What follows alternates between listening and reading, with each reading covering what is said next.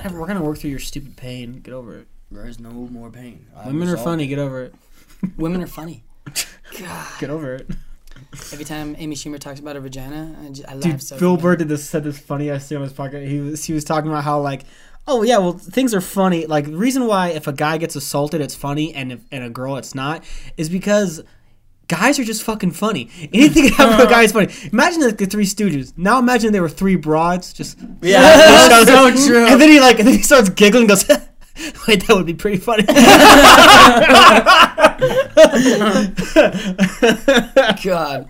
Well, listen up, scooting close to your host with the most. Chris Smith as he boasts. We toast as we roast any little problem and we'll fix it in post. Playing devil's advocate as he hits you with jokes. Who can it be sitting next to me? Adney, your baby's dad, knee spitting comedy. Magically schooling all your comic book wannabes. You're gonna be hit with a hook, will turn your face into a tragedy. Steve B with chemistry. Dropping recipes and melodies restlessly, especially using dark humor as weaponry. Mentally haunting all your dirty thoughts like an entity, no empathy, just credibility. Discussing history, legacy, ethnicity, destiny, felonies, industry, jealousy, memories, pregnancies, tendencies, therapy, heavily. Rate, review us, you fucking alkies. What the fuck is wrong with you alkies? I said rate, review us, fucking alkies. Why haven't you done that? Get off your fat ass, pause the show, and fucking do it for us, cause you're a bitch. Welcome, welcome, welcome. This is the Alcohol Cast. We are your hosts. I am Chris Smith. To my right, I got.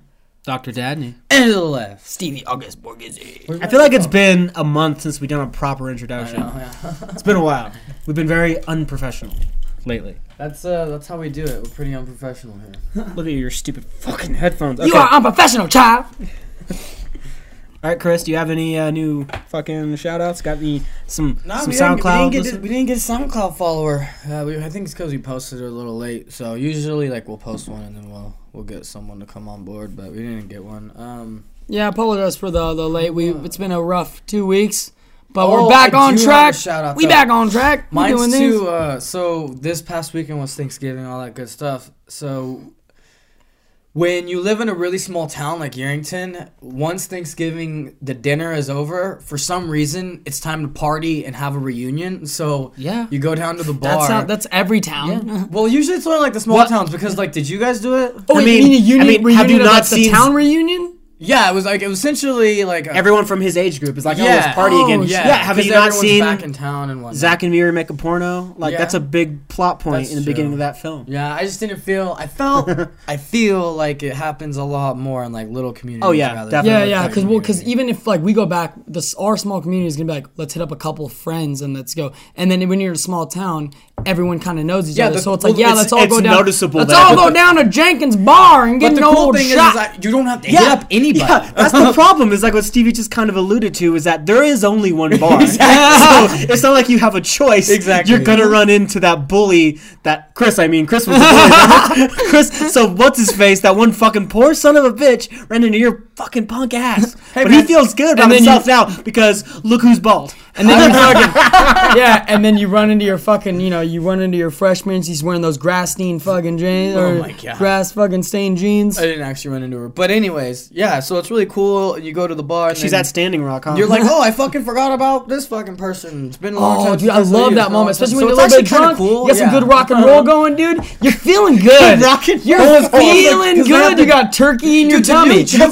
jukeboxes are the new jukeboxes are so dope because it's all internet based, so Yeah. you can just like get brand search, new yeah. fucking songs. Do a wide search. cool. Yeah, the old jukebox fucking sucks, dude. It's like discs and shit. You don't want that. but yeah, super search because I can listen to all my bluegrass Yeah, stuff while I'm at cool. bars. Yeah. Like this is awesome. Yeah, Get ready for me to annoy all you motherfuckers because I'm putting 80 quarters in this bitch and I'm gonna keep pushing play before other songs. Yeah, play yeah. before other yeah, songs. I'll pay an extra credit. Yeah, Oh, I'll. I'll pay dollars all day if it means that my music plays before your shitty music. Not you, but Yeah. the, so masses. I mean that was really cool. But a person that I did see there, a person that I've known for a while now, she came up to me. I was like, Chris, how are you? I was like, oh, how are you? And we had a nice little conversation. And then she let me know.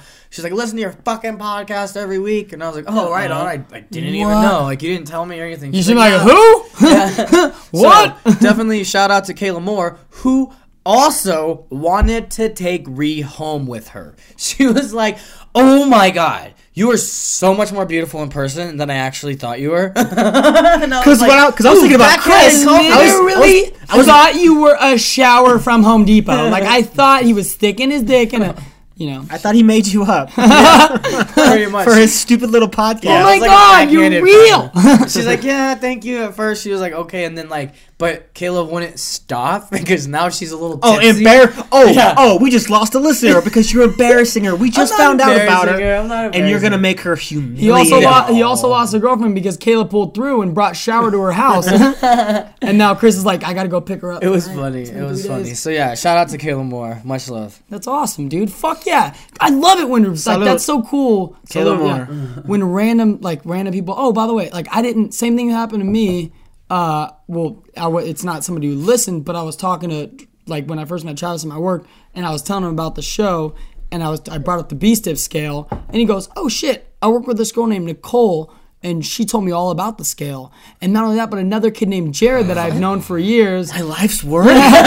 another kid another kid named Jared I've known for a long time. I'm talking to him at the bar and he's like, Oh, how's the podcast going? And I was like, Oh, nice. Have you checked it out? He goes, No, I haven't had time, I'm a little busy. But uh I, I was told about your blowjob scale from Nicole, the same girl. Who's so she's spreading out. Nicole Nicole Barker's her name. Uh, she's a big time listener. I've given her a shout out before. Fuck, you know what? Give her a shout out again. Because this is the thing. Um, no, Nicole is the fucking shit. She's a bartender. She was the president of Reno Bartenders Guild. I've wanted to get her on the show for a while now. Okay. I, okay. Um, I remember you talking about her. Yeah, she's fucking awesome, dude. And she supports the show, tells everybody about it, but mainly tells everybody about the fucking blowjob scale. That's Which I, awesome. I we definitely appreciate that because the Beast of Scale is a masterpiece. Definitely need to copyright that already.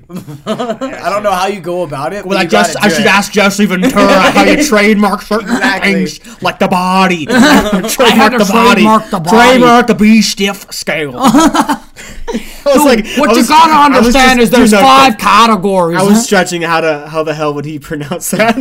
in your own no head, idea. and you. You ever been getting a blowjob from a woman and you're like, God, I wish this was better, but you don't know how to tell her? Well, listen up, ladies and gentlemen. listen to the body, and I'll tell you. Number one, Number one. B is for blowjob. That doesn't really matter. I'm It all makes about superior, superior uh, uh, craftsmanship. I want I'm all about top performance. That's you see that. That's what I'm all about. That's why I was in. I was one of the Navy frogmen. That's why I was such a physical specimen because I believe in top performance. And when it comes to top sexual performance, the beast scale is where it's at. Haru. Hello, yeah, I went a little Nixon there. Whatever, man. I'll work on That's it. fine. Nixon up. was a great president. I got I got the hiccups right now. It's ruining everything. All right, so we're gonna jump over into uh, part three of our relationships, and since Thanksgiving, uh, Thanksgiving just passed, I wanted to uh, give an homage to my boy over here, Chris, because uh, he looks like he needs a his song. Chris looks like he just he he always needs a song. I look at him like, man, I could just serenade you in shower all day long. I can just do that. I can try to pull a fucking Kayla Moore, take you both home with me, just to serenade you while you guys fucking fuck in front of me. You know. Oh, yeah. So the song this week like is that. called uh Weirdo. song is called What I'm Thankful For.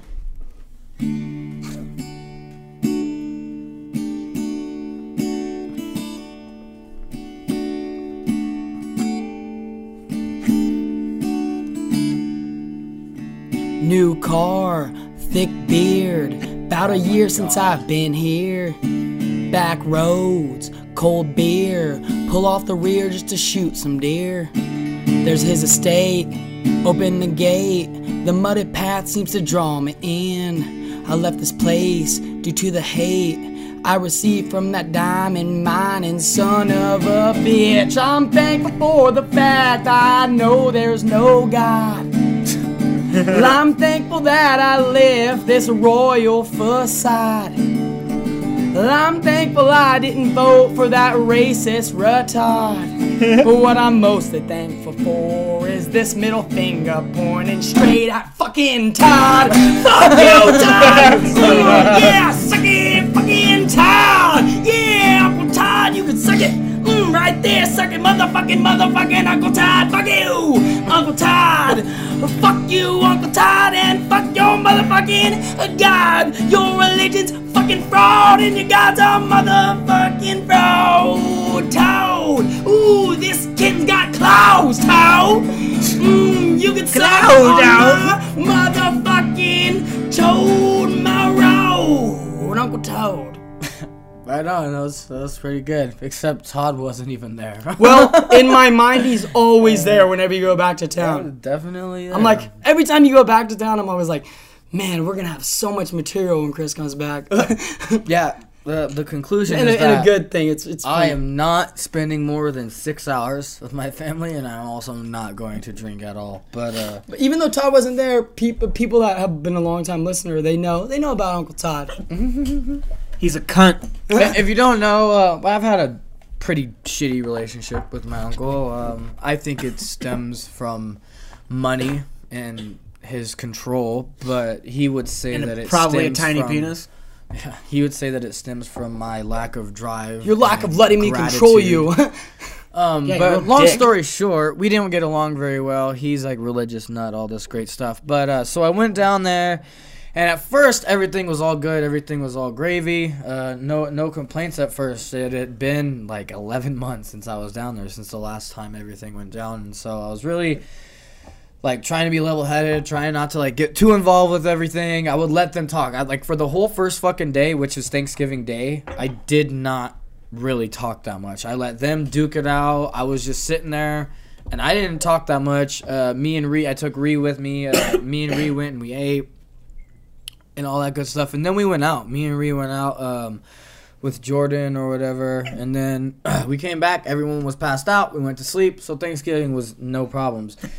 But the next day, um, my uncle, which is my aunt's brother, and all of his sons come up, and so we start drinking from like eleven, like boom, beers at eleven, and so we're drinking all day, go into the night. I actually leave and go get some food, and then we come back, and then uh, we keep drinking, keep drinking. So like I won't, I, I don't want to say like I'm not wasted. I'm not like anything like that yeah. because I've been casually drinking throughout the entire day. So they're getting into this argument about politics, policies, views, liberals, conservatives, all Yeah, because stuff. it's a holiday, and the course. holiday would not be complete without your family wanting to murder your other family for not agreeing with their ve- very staunch, unmovable views. and that's all it was. That that was the biggest point out of everything. It's their unmovable views. They don't think that I can ride in the middle. They're like, no, you're either this or that, and I'm like, well, no, Black and white. I'm a gray circle and a square. Like half of me is a That's thing. circle, and then it meets into a square, and like that's me. It's like a whatever shape Hey, that Didn't, is. didn't he get a little Only, only the Sith deal in absolutes. Well, then they're pretty much Sith. They need to get a little McConaughey in their life. It's you know what I mean? it's nah, so man, ridiculous. you That's a dark be circle, man. They're like, be oh, you went to film school, you you, were, be." you lived in Portland, oh, you're a liberal, you hippie liberal, no wonder why you don't agree with me. And I was like, well, first of all, I haven't actually said. Oh, oh, you've experienced different life experiences, huh? You've been around the country a little bit, so now you got. Oh, now you got advanced views. Okay, you're a piece of shit. It was just so ridiculous, dude. You're I was a like, piece well, of actually, shit for changing your view based off experience. Anything of my views at all. You guys are sitting here telling me what my views are. I'm not actually expressing my views whatsoever. You guys are telling me, well, no, you're a liberal, so you're going to think this. And I'm like, well, no, I can actually see this point and I can see this point and I can see the middle ground. No, you're not. You're You even said you were playing both sides. You were saying, And- and, you yeah. said you never even took a stance on anything. I didn't take a stance. They're like, dude, who'd you vote for? And I was like, I didn't vote. And I didn't vote because I don't think that this entire system works. And then as soon as I said that, they're like, oh, well, then you don't matter. And that's like, then why are you guys sitting here calling me a liberal? Like, if it doesn't matter because I didn't vote, then why are you guys putting all these titles on me and, and labeling me like, no, that's who you are?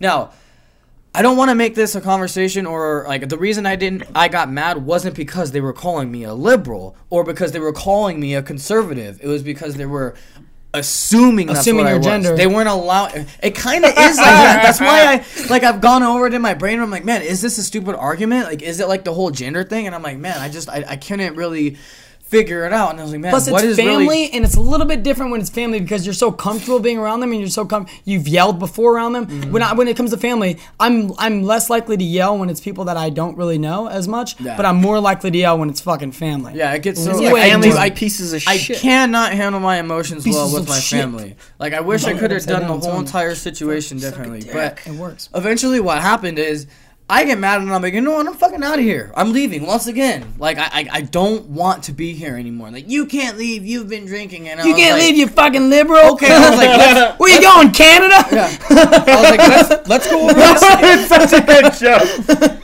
if they would have said that though, like that, oh, dude, that was a great joke. You could have turned around and be like, "That was good." I disagree with you on everything. great joke.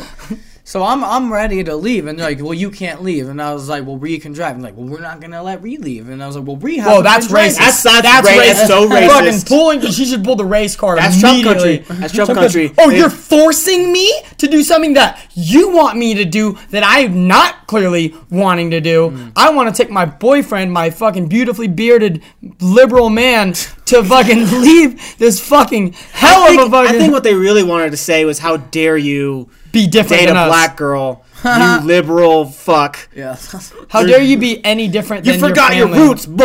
like that's what they told you. That's Yeah, what they it- want. They couldn't say that, but they were thinking it. Your hiccups are gonna ruin the whole show. Race Evan. car. so They can ruin the race card. it wound up being a fucking ordeal. I'm trying to leave. They're all fucking surrounding my car, and I'm like, okay. And I'm yelling at this point, but I'm Surrounding like, your car? I'm talking yelling. So my dad like has the door open and he's standing in front of oh, it Oh, you because he thinks that that's gonna don't stop think me. I'm crazy. Yeah, that's exactly what happened. I was like, well, you already pushed me over the edge, so I'm either gonna leave and run all of you over, or you're going to allow me to leave. It's gonna go one of two ways. So this is either gonna end poorly, or you guys can get the fuck out of the way. You seen that Christopher Columbus video? That was my truck. That was my. Do you think I give a fuck uh-huh. about? That's protesters. Uh-huh. Do you think I give a fuck about family that I don't like? So my dad's sitting there with the door open. I have my car in reverse, and then I just I'm I'm like, okay, if you guys do not leave, I am going to run you over. I am now going to back up. And I slowly start backing up. I don't go really fast or anything. I'm just like slowly letting Yeah. my clutch out. My Because I, like, I like to enjoy a what do you think slow you're death. doing? You think you could fucking leave? And he like grabs me and fucking has me by the chest, and he's like, and I'm just looking at him like, I might hit my dad right now. He's like, hit me, fucking do it. And I was like, dude, this is so fucking. You know what? Fuck it. Drop the clutch. Start fucking going in reverse. He's holding with me. He's running alongside my car, holding my fucking jacket. I fucking slam on the brakes. Boop, put it in. Er, Squeal off. See ya. And I'm fucking gone. He, they made it into this huge ordeal when it didn't need to be a Yeah, huge exactly. ordeal. You wanted to leave. So I leave. Was Ree in the passenger? She wasn't. So Oh, I'm okay. sitting there and I'm going up the driveway because my aunt has like a huge driveway. And I have to wait for the double gates to open and shit. And then I fucking mentioned that in storm my song, off yeah. and all that. And I'm like, man, this is such fucking bullshit. And the whole time, all I can think about is like, I fucking left Ree there. I fucking left God, Ree you there. piece of shit. I have to go back. I literally went a quarter mile. now she's collateral. And I turned around and I was like, I have to go get Ree. Like, there's no fucking way. So I come back, but what I do is I park my car right outside the gate because at this point, I'm like, they're not going to allow me to leave if I go back. So if I bring my car down there, that gate's not going to open Nope, for me to go back all, out. yep. So I park my car outside of the gate and then I walk all the way down. I walk in and they're sitting there talking about how oh, he might have mental health issues. And I was like, oh, yeah, I have mental health issues. you because- put me in football. you did this. because I can't handle my emotions around you guys because you guys know exactly what buttons to push and you guys always feel the need to push those buttons. Yeah. I'm sitting here telling you, hey, can we not push these buttons? And you guys are like, oh, you won't do anything. Eventually, Whoa, you're gonna whoa, do whoa! something. The Trump. Yeah. It's the Trump poster. So I come Except back and they're trying to have a conversation with me, and I'm like, "This isn't gonna happen. We're not gonna have a conversation right now. I'm taking Ree." And then I want to like getting mad at her. I was like, "Are you coming or you going?" Like that stupid shit, and that's just retarded. of course she's yeah. coming. Yeah, it's not like she's she's gonna you. fucking stay there with Hang out with your family. Yeah. No, I think they make really good points. on this, and I think you need to sit down. She's like, whoa, and whoa, really whoa. think about this whole wall thing. She because didn't it's say really a good. goddamn Ree's like, word. whoa, She was just like, you uh, didn't vote Trump? and it's like, baby, I, She was just like, uh, I don't really know what to do. So I grab her stuff and we, uh, I'm like, we're fucking leaving, like whatever. And she's like, you always do this. You can't even explain yourself and all that stuff. And it's like, I'm past the point of discussion now. Why didn't we try this 30 minutes prior? But all you guys want to do was tell me who I am and blah blah blah. You guys didn't even want me to explain myself. Then I have this stupid fucking unnecessary outburst that I have to be better at controlling. It's it makes me look so childish and stupid, and I absolutely fucking hate it. I know and they that's what and they like they, and that's what they think they could do whatever they want to get you there but then as soon as you you get there you're automatically the bad guy Yep. Yeah, that's what Yep. girls do in relationships that's why they're evil and dude, and I can relate to you 100% with that because when oh my god why are you yelling at me oh my god you're such a vicious horrible person like why are you so aggressive it's scary like you have problems like You, you, You brought me Yeah, to this point. you. You fucking picked me up, gave me the ticket, and flew me to this point. Are you getting mad that I landed here? You gonna get mad? Are you kidding me? Because I landed. You are now reaching Utah. Now I'm upset. Now I'm like, are you kidding me? You're gonna blame me, you fucking bitch? Yeah. But no, I know exactly how you feel because I get that same way with family.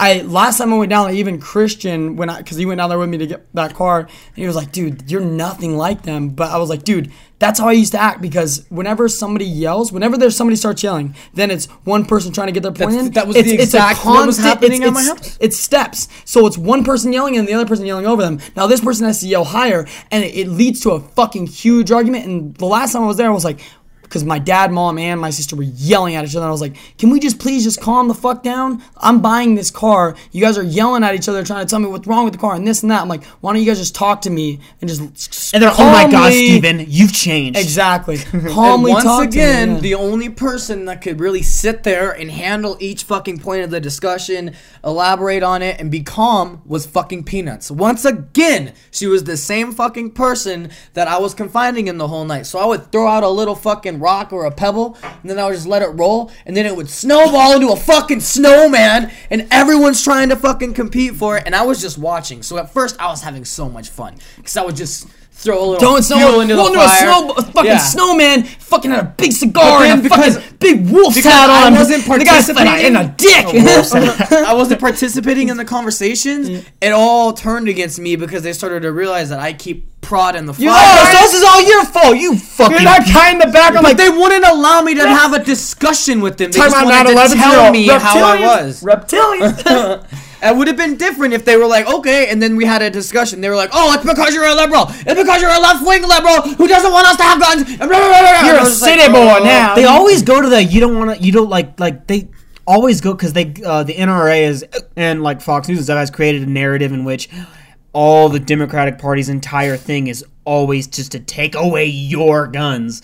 And it's like, yeah, there are some super left wing liberals that want to make all guns illegal because they're stupid. And like, they have those, like that one dude like, oh my god, guns are so loud. like, they kind of said that. Oh, that one dude, yeah, and the Yeah. little girl's like shooting the fucking gun, like Yeah, the other like, video. like, but like a that's the thing is like the Democratic Party hasn't really like as a whole gone tried to do that. Like the president, like the President Obama had never tried in the eight years to take away guns. All he did was after a bunch of like eight shootings in a row that killed a bunch of kids was like, hey, maybe we should you know do background checks and like, like oh he's terrorist, and like oh that makes me justified in voting for Trump, And who's a that- charlatan. I love that they got mad about like the background checks on guns, but they wanted his birth certificate. Like, there's no, we don't need no background checks. I'm not getting background checks on my gun. By the way, you're a Muslim fucking antichrist. I need to know more fucking about you. Goddamn Russian flag worshiper. you're, you fuck, I know what you are. Give me your fucking birth certificate. Here's my birth certificate. That ain't like- real. That ain't real. That ain't you're the president. You like, know you make, you know know how to make fake mean- birth certificates. Fake it. You fake it. I would have to wait two weeks in order to get this assault rifle. Fuck you! I should get it today. So God yeah, it just led into this unnecessary fucking. Just, it was just all unnecessary. So this, now we're a week later. You know, um, I've learned from it. I assessed it, and now I have a plan going forward. I'm just, I'm not gonna talk to him about anything political. I'm gonna Or keep religious. it super short, super simple. I'm not gonna drink a fucking dime, and I'm also not staying there for a long time. It's gonna be four to six hours max. That's it. No more spending the night. Get a hotel. No more none of that shit. Exactly. Like I Go can't there, fucking do it. It's visit, too much. do a quick visit. It, Yep. you- make it like the speech at the wedding. You make it quick, Yep. easy, simple, funny. Dip out. They're gonna Yeah. try and find some way to keep you there, which you got to prepare for. but don't let it yeah. keep you down because But guess guess what? what? But I haven't been drinking. I haven't been drinking anything. I'm fine to drive. Like I got a place. I Then just no, want- blame it on weed. Oh, you're too high. You guys like- don't even know if I'm smoking didn't or not. weed. Now you guys are assuming once again what I am what Like, I I am have a I girlfriend and we uh-huh. want us to have a like a, a night alone uh-huh. together. Like why is that bad? Like we, we don't want to be Well, like we have a guest house. You can just house- stay in the it's like- guest house. it's like, It's like, well, well, maybe I don't want to bang in your guest house. Like, you how many penises and dudes have already probably banged on You know how many other chicks I fucked in that guest house? I don't want to do that. Ree was this not girl's, about it. This girl's special. Ree was I don't not want to bang her in the about- same I wanted to spot. bang her in there. She was like, uh, uh not happening. Not, I am not doing. it. I was like, I banged like three other girls in here. What are you talking? That's exactly why she didn't want to bang you in that fucking guest house. She was not about it. It was not gonna happen. Yeah, girls are not really cool with that. Like when Hey, Dak but and I are gonna move in a she new place, loves that Dak's mattress. like, She loved that sleep. She was mm-hmm. like, "Oh, man, I slept mm-hmm. like fucking an angel." That's because my aunt has dope mattresses and dope. Oh, ass so you guys actually did, But- you did, so you did sleep, end up sleeping there? We or- slept there, th- like I said, the first night. Oh, okay. Thanksgiving The night, second night everything was- was yeah. golden. It was the next night that everything went. My south. mattresses are dope, and I do dope shit. So that's my little Thanksgiving story. When all is said and done, though, like me and Ree had a good Thanksgiving. Like me and her together had a great one. Now it was everyone around us and whatnot. It was hard, but me and her had a great. She we had problems with her mom because Uh. we went to her Thanksgiving first. Her mom wanted to start talking all this shit in front of all the family about Ree, and Ree's grandma was like, "Bitch, you need to leave." yeah, What the fuck was she talk, talking shit about? Reed? I'm not Like, entirely sure. Like, there's this whole thing. How dare you work and go to school, Because, you know, bitch? Like, they used to, they used to own a salon and shit, and so everybody want was kind of grooming Reed to like be the salon owner and be this person, and she was like, "Well, I don't want to do that." And then hmm. that's a movie. Yeah, I'm a lawyer. that's so I'm many lawyer. movies. You gonna be a lawyer? That's every movie. yeah, exactly. Trying to That's, follow I, in the don't, footsteps. I want to be my own person. And like, I just watched a fucking movie about that Little Prince. Adam told us about it a while ago. I Mm. finally watched Little Prince, and that's a big part part of that movie. Is I don't want like. Varsity Blues. I don't want. I don't want. That's your life. That's amazing. We're gonna have her on and tell. Dude, this whole that's a whole other episode. Yeah, yeah, yeah, I bet. You, I don't want the salon. Relationships part fucking liberal. You don't want a salon. Oh, you better fucking take it. no, but yeah, Ree, Ree, I, Ree and I had a great conversation uh, not too long ago, actually, and she, I found out that mm, her family and my family very similar with the whole like just family situation. Dude, her grandpa But Ree- is so dude, cool, calm, and collected. Like, Rhea should be super proud of herself, man. I told her you should be proud of yourself for turning out the way that you did, uh, from what you kind of had Mm. growing up, like what you had to look as as a mentor. And her grandparents kind of pushed her in the right direction, and I'm like, that's great. I can relate to that. Her 100%. grandpa is very like similar. a very like I'm gonna buy him something for Christmas Yeah. just like out of gratitude, just because like dude, that's an amazing man and he's always been there for that Reed. Glenn Levitt. and that's the same with Adney and my grandpa or, or our grandpa is that he kind of gave us this idea of what a man should be suit wise, fucking work wise, like everything. He was he was a badass. So I, I told her straight up like that's good that you look towards them of like this is how I want to be. And she did her own thing. Fuck yeah, Yeah. do your own fucking thing always. What makes you happy? Why take over a salon when you're like it's in the ghetto and fucking you don't you know Yeah, there's she uh, wasn't about it. no, I'm she just was joking. like, I don't "You know have to build my yeah, she wasn't about it. But No, yeah, that's so cool, that's though. my Thanksgiving. What what'd you guys do? Did you guys even do anything? No, I was sick. You were sick the whole Still a little sick. Really? Yeah. I didn't do anything. That's I just hung out with Ilaria. Really? Yeah. Just you and your cat? Yeah. Did Yeah. you like make anything He special? ate or her for? Thanksgiving. Gross. so Yeah, I So now we're on we're on a search for another cat now. Just looking for a fat one. Oh yeah, yeah, yeah. Pork fried rice or whatever. Yeah, you got her. Oh, is that a racist Asian joke? is, that, is that what you're doing right Whoa, now, whoa, whoa. Chris? Well, I'm just saying Asians, behind not all taco Asian chef, eat- There's a dumpster. Not That's all Asians eat cat. That's just the Filipinos. Oh, okay. Just Filipinos. That makes sense. Just So- the Joel LaRosas of the world. Joel's Filipino. I didn't know that. Yeah, Filipino and Italian. What a piece His of dad shit. looks like his dad looks like you're like, oh, that's Stevie's dad. If we stood us three, you'd be like, oh, that's that guy's dad. Really? a little white guy Yeah. because he's a super like buff. He's almost as buff as me, um, and he's a little white guy. But Joel, you would like. Joel's mom. Joel's his mom with a penis. Wait, is his mom like super boardy? no, no, no, no. He was just saying Just that because big. he's he's he's a silly guy. uh, Stevie worked all Thanksgiving. You just hung so out with Alaria, huh? Crazy. Fucking, you know, just hanging out. Hanging out. He's I like, watched he's all, show. he's like, you have no idea it's Thanksgiving, do you? She's like, yeah, it's Thanksgiving. You're I hungry, gave her some tuna though, you know, Thanksgiving dinner. No, I watched that show Timeless. Pretty fucking good. Surprisingly good. That show Timeless. I Yeah. never even heard about it. s- surprisingly good. Cool. The first scene No horrible. The first joke horrible. Everything after that. Pretty good. The movie's fucking Takes a minute to warm up to it, but once you're once you're in, you're in. like episode one episode in, it's good. Um, Anyway, oh, anyway. You didn't do anything for Thanksgiving? I worked. Damn. I got Why it. is your was it packed? But yeah, it's always packed. We try to. Oh, also we try to do friendsgiving listeners, and it just did. did. not work out. Yeah, not we even just- close. We failed. Yeah. Yeah, we, we did it last year. It was epic. Um, next year, like now, Because you planned. we have a it. new chef. I didn't plan nothing. No, No, last I year think that's I why planned it. Stevie planned it. That's why it worked out last Oh, time. I think yeah. next year. I mean, ne- we'll we'll get it to where we re- we record. I think just like my birthday and everything kind of falling and me being kind of broke. Um, No, it was like a it was a brutal it was a month. Yeah, big big week. But I think next year, like with this new chef, he's like, oh, I'm gonna make sure that try to give everyone get a, give them a choice for holidays. And a lot of people want to take Christmas because it's family and stuff. I'd rather take Thanksgiving, or if I can't take Thanksgiving, um, Wednesday. See that Wednesday we re- we record, so I'm always thinking about that now. All right, we're recording on Wednesday because Thanksgiving always is on the last Thursday of the month. But what we can do is we can always record a bank show the week before and then just enjoy ourselves that Wednesday. Fucking, I, I have it off no matter what. I always have the Wednesday before Thanksgiving off. I get a bunch of fucking food. My, my company gives me a $25 gift certificate. So get a little bit of food with that. Bring all the friends over. Do a Friendsgiving. Yeah, this sure. year, kind of shitty. We have the brine still too. I would so- love to do a, a friends Christmas actually with all of us together. Just like, well, why don't we get all the friends talk to the group chat and do like a a, a white elephant or a fucking I'm down for a, a Christmas thing. yeah yeah. We do Christmas. I'll, I'll do Because I'm some- only gonna be in Yerington on Christmas for two fucking hours, then I'm out. Yeah. So we'll do. I'll do. A, I'll do a ham, like a fucking hella big honey ham or something like that for Christmas.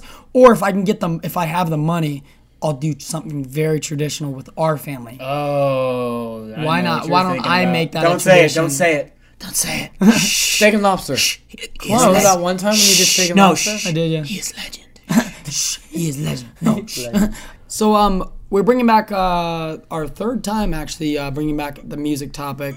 Uh, we actually got good fucking feedback from a lot of people actually said they really enjoyed it. So we figured, fuck it, why not try some new topics? Oh my god, I love do? music. Music is like my life. I like. I love to go to Coachella. I have the best playlist. But instead of me making up a music song about that, I figured each time we introduce this type of topic, I can just play a little snippet from uh, classic songs. Name that tune. Stupid. Oh, I know that song. Douche, douche, volume three.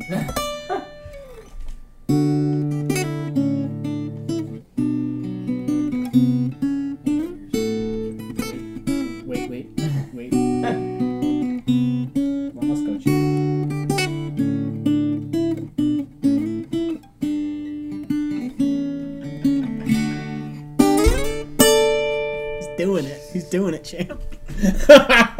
So for our uh, third music topic this week, we're gonna the topic we're gonna try to work around is breaking up with a dumb bitch or just breakups in general and songs. I was actually I, I was like more on the line of songs like that you like during a breakup or songs that are connected to a breakup, Yeah, yeah. songs about a breakup, anything that connects it There you to a So- breakup, whether it was you breaking up with them or them breaking up with you. or something that helped you get, like you said, help you get Yeah. through one, Yeah, help that- you get through yeah, a breakup. Because I've listened to a lot of Rascal Flatts in my first breakup, Isn't that and I go back, I'm like, this is sad. You're like a silly They little white suck. girl. That's fucking hilarious. I didn't Rascal, know that. uh, he was all about Rascal Flatts when he was like Oh, 16. Oh, you missed the flash. 17, You missed the flash. You missed the Rascal train. Huh? you went on the I Rascal got a train. little He went from e- like emo kid, super emo music to, hardcore straight up music. Rascal Flatts. Well, I went from like classic. Just Rascal well, I Flatts went from like, classic rock. all that all pop. I went from culture. classic rock to emo music to like hardcore to Rascal Flatts and pop country. And Black I was I was on the pop country train for a long time, and that then I found out about like bluegrass and folk. I'm like pop country sucks, especially I've been lied to. yeah my whole life. Every song's the same. Every it's five different songs, five songs. They just keep reversing. Keep, It's funny that you say that Put him because in a one of my wheel. songs that I'm gonna actually bring up is totally pop country. that's Well, fine. on that there are note, some great. There are some great no, ones. on that note, would you like to start? Sure. Um, mine has to deal with my most recent ex, and so Ooh, what's her name? What's her name? um, What's she look like? me and Sparkle? Me, no, Just that's joking. not an ex. Um, but so me and this ex um, have had been dating on and off since like 08. We Yeah, we've heard about this on the show before. It's the main devil one. Like, The main devil. We've all we've all got the main antagonist. yeah, yeah. You know, there's the seven. There's the seven circles of hell, but she runs all of them. That's what we're talking about right Yep. now. She Beelzebub, like a motherfucker. Especially lust because she's a whore. What's really funny is her really Gluttony and good greed. her really good friend is Sloth Ree's fucking wrath. cousin.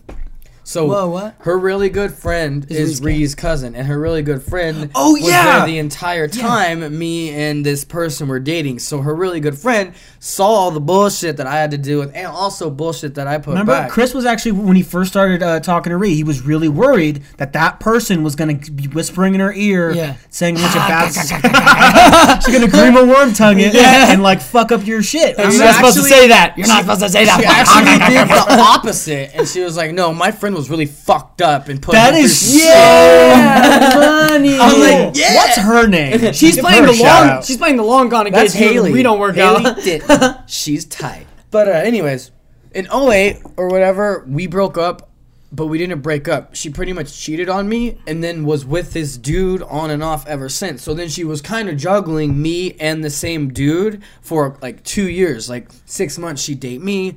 And then she'd go date the dude for six months. But at the time, I didn't really understand that that's what she was doing. I thought that me and her were just like having fights, breaking up. We would go bang other people, and then we would eventually like come back to each other because for some reason that's how it fucking works sometimes. But then through the years and at this final straw, I finally found out. Oh, she was just bouncing back and forth between me and this dude. What a little skank. So, anyways, it winds up. I come back from Portland. It was a couple years ago now. I think it was like two or three years ago now. Come back from Portland, and immediately she hits me up. She wants to reconnect and she wants to go out and she wants to do these things. And at first, I was a little standoffish, but then eventually, I was like, "Yeah, let's do it." You know, like I can do this. I'm a big boy.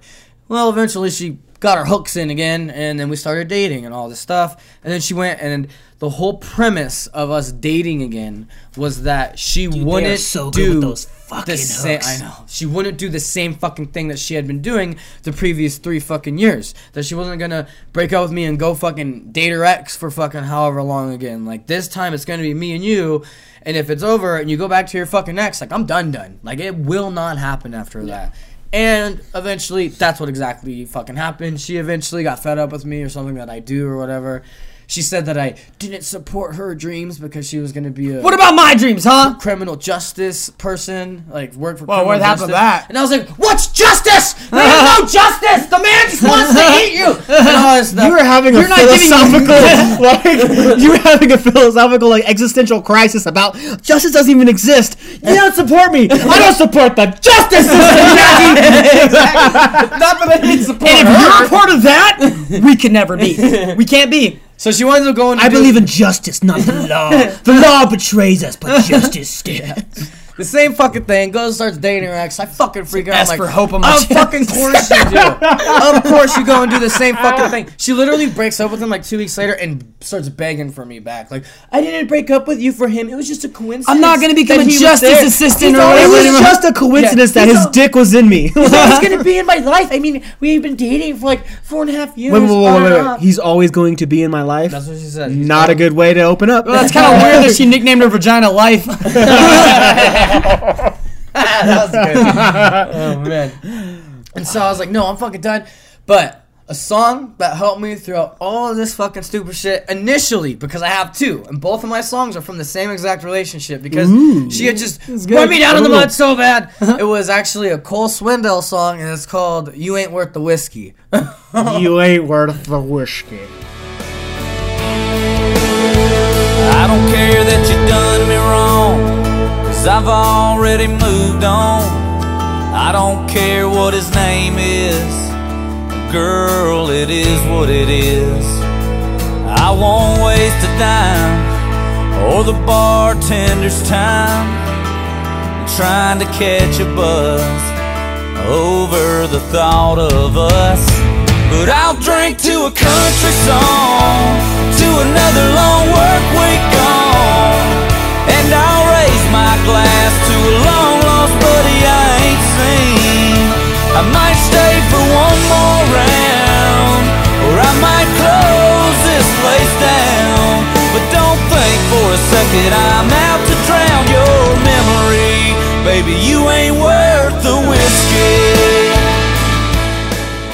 Um, and so just, I mean, the the lyrics are pretty simple in the song. It just really spoke to me at the time. I'm just coming out of a breakup. Of course, all I want to do is drink, and the reason why I want to drink is because of her. And I was like, man, that song is just like, man, why am I drinking because of her? fuck that bitch. I need I want to go drinking to go drink, not Yeah. to just get drunk and be sorrowful and be like in this misery that's all surrounded by, yourself, this yeah. girl, you know? So it really helped me she's get not over the worth that. She's not worth your time of, of thinking about her drinking. And I think it's great that that song shows what we do as men. Like whenever we've gone through a breakup, it's always been Joel that's been like, "Fuck it, you're going out." With Adney and I both. Nope, we're going out. Sorry, nothing you could do. we get kidnapped by so Joel. funny, yeah. You put this fucking straw on your nose right now. Like Joel is the friend that about that wants to. Like. Joel is the friend that wants you to be okay. Now, Joel's always As the m- guy to push you to move on by uh, getting fucking lit. Yeah. Getting lit and then finding it a second smoke show. Joel's like, here's some girl I know. Here's some girl I know. I told her about the breakup. Enjoy. Like that's, that's Joel. So I think that song is A Little bit. I'm pretty sure. So that, that- I really like your choice because I'm pretty sure that's a song written to Joel Arosa. If you look at the information on it, Like, So that's my first one. Uh, it really helped me get over a breakup. So if you need it and you're I drinking your sorrows definitely, away, I check it definitely out. dig it. The whole idea behind yeah, it, like the, I love the breezing. Yeah, yeah. the- You're the not like like you think I'm gonna go drink myself to fucking death because I'm sorry. And you're like, no, I'm Mm. not even thinking about you, bitch. I'm thinking about this nice piece of ass who's gonna give me all the sympathy poon. Yep. I'm thinking Where about my Alan fucking friends Jackson, for baby that? girl. I'm Alan thinking about Jackson, fucking goddamn George Strait is what I'm thinking about, you bitch. You're not worth a thought. Pretty cool. yeah, it's fucking great. That's a nice little uh, fuck you for that one stage of the breakup thing. All right, um, I'll go next.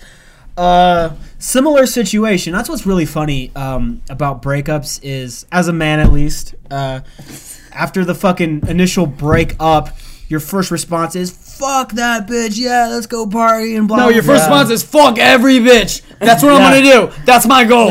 Everyone, line them up. Yeah, you can get it. You can get it. Yeah. You can all get it. Everybody can get it. You that's- get a dick. You get a dick. I'm banging threes. I do not give a fuck. And that's kind of the problem at the beginning because you're also you're rusty, and then at the same time they can smell the desperation. so you yeah, like I had a long after my like last big breakup uh, that I was with for I was with that girl for six years, Nora.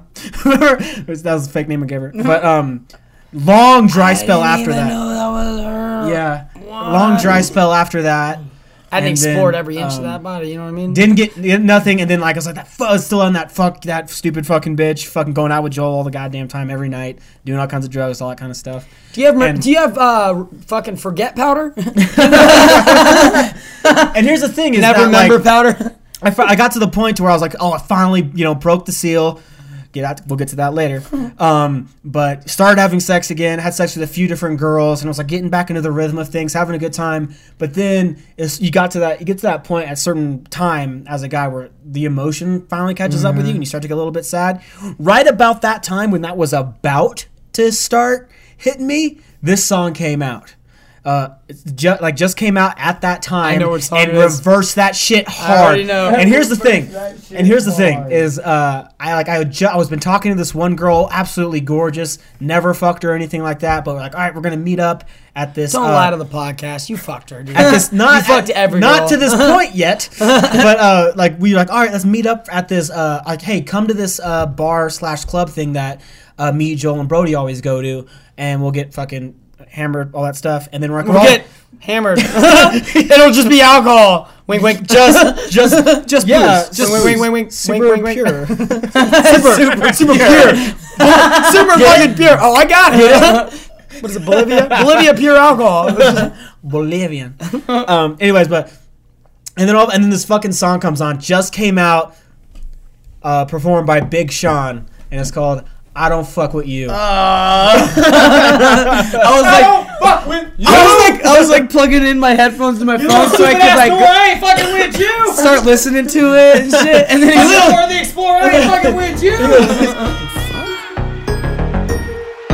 I don't fuck with you. You little stupid ass bitch, I ain't fucking with you. You little, you little dumb ass bitch, I ain't fucking with you. A million trillion things I'd rather fucking do than to be fucking with you.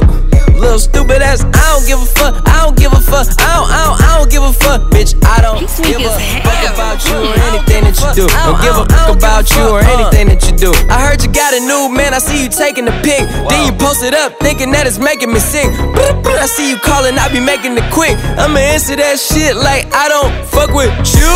Bitch, I got no feelings to go. I swear I had it up to here, I got no ceilings to go. I mean, for real, fuck how you feel. Fuck it two cents if it ain't going towards the bill. Yeah, and every day I wake up celebrating shit. Why? Cause I just dodged the bullet from a crazy bitch. I stuck to my guns, that's what made me rich. That's what put me on, that's what got me here, that's what made me this. And everything that I do is my first name. These hoes chase bread, aw damn, she got a bird brain. Ain't nothing but trilling me, aw man, silly me. I just bought a crib, three stories, that bitch a trilogy. And you know I'm rolling weed, just fucking up the ozone. I got a bitch that text me, she ain't got no clothes on. And then another one text me, yo ass next, and I'ma text your ass back like I don't fuck with you.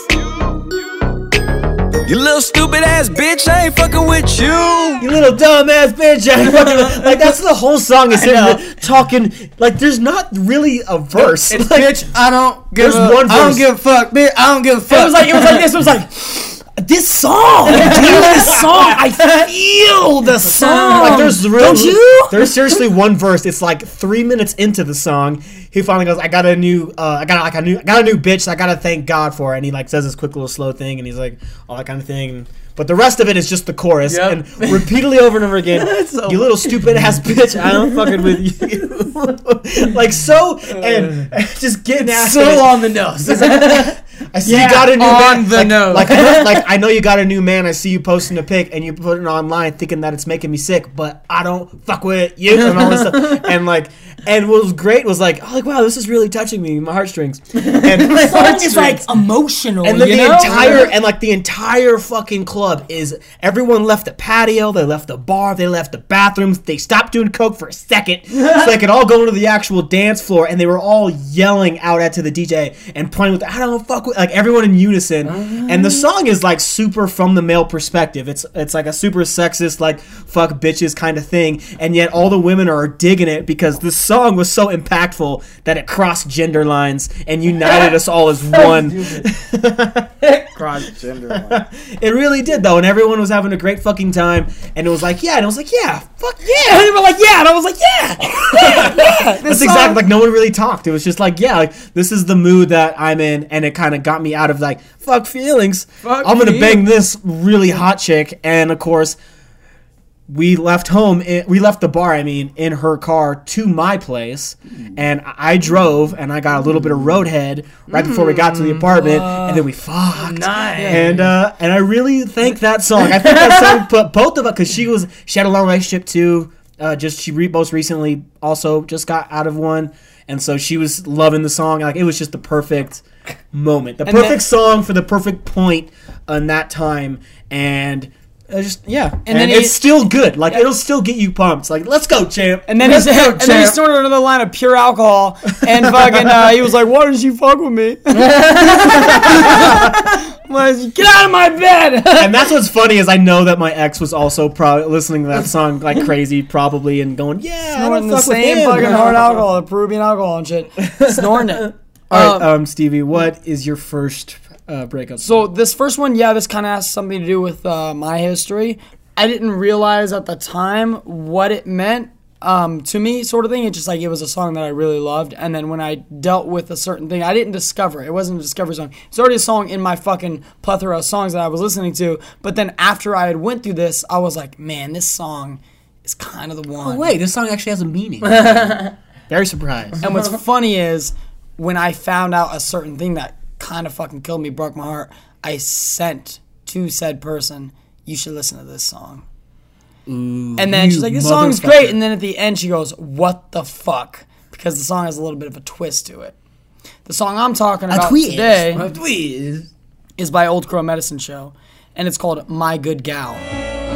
Well, she drug me down, tossed me round, slammed my name all over town. My good gal ain't no good to me. She makes true love more like misery. Now I'm walk and hunch or get drunk a bunch. So would you sucker up and take a punch? My good gal ain't no good to me. And to think I've acted reasonably. Ah, but I miss her. and it's written by the lead singer Ketch Secor is the guy's name. Fucking great, Ethan Secker. great songwriter. He's the one that co That's co-wrote. a made up. That's such a made up name. You need to watch out for that uh, Keith Shecker.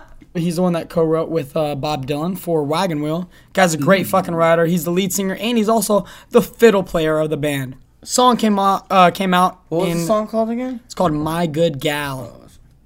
Song came out um, in 2006 off the album Big Iron World. It's a fucking phenomenal album. It to me, it's it's probably the best album Old Crow has ever done. There's so many good songs, so many class songs, but this one right here, written by him, it meant a lot to me. So this obviously, I'm just gonna give you a little bit of backstory because my gonna- story is not really too crazy, but I'm gonna give you a backstory on the band. So the band's from uh, Nashville, Tennessee. They they started in the late '90s. What's funny is they got discovered from a random dude, and you know Mumford and Sons, Marcus Mumford, and like all that from England? I from know England. of Mumford and Sons, yes. yeah, I mean, if you've heard their songs, with yeah, Sanford and Son. if you hear their songs, you would know what they are. But what's funny is people don't know this, but Marcus Mumford and Mumford and Sons, they were influenced by Old Crow Medicine Show. They're about the same age too. He listened to like some country, a lot of Bob Dylan, a lot of folk, but once he heard Old Crow Medicine Show, he was like, he's like, I fell in love with country. There's actually two really fucking good documentaries I wanted to plug. If people are are interested in just like looking into folk, because there was a lot of like Americana folk, indie folk. Uh, if you've heard the songs that we plugged last week, that Ed and I were talking about blues and like old country and folk.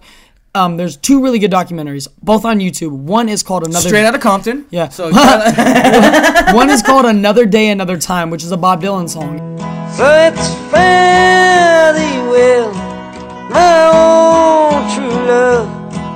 well, meet another day, another time. It ain't the leaving that's a grieving me, but my darling, who's bound to stay behind. It's old folk singers and Another musicians, day, performers. another day. another day, another time. Male drops drip like lamp I wonder if in he the talks like that, like, twisted just- birth canal. Just hanging out with him. He's like, "What's There's up, no Bob?" He way. goes, "Hey, how's it going, Adam?" He's got a deep ass baritone voice. Uh, I won the Nobel Prize for literature. Johnny Right. Cash. Are you Right. doing a Johnny Cash accent, Bob? he's like, uh, no, I am John Hey, Cash. how come nobody asked that Johnny Cash sounds like me? So the two documentaries, Another Day, Another Time, it takes a bunch of old folk singers and new, and it kind of meshes them together. They have new singers doing the old style and the old songs, and they also give them their uh, like the stage for per- perform one of your songs from your band. Uh, one of the main band members from Old Crow Medicine Show, um, Willie Watson, fucking amazing, did a solo album. It's beautiful. But they had uh, fucking what's his name from the the White Stripes. Jack. Jack White. Jack White, thank you. I was wanted to say Jack Black so hard. I was like, don't did. I was all Jack.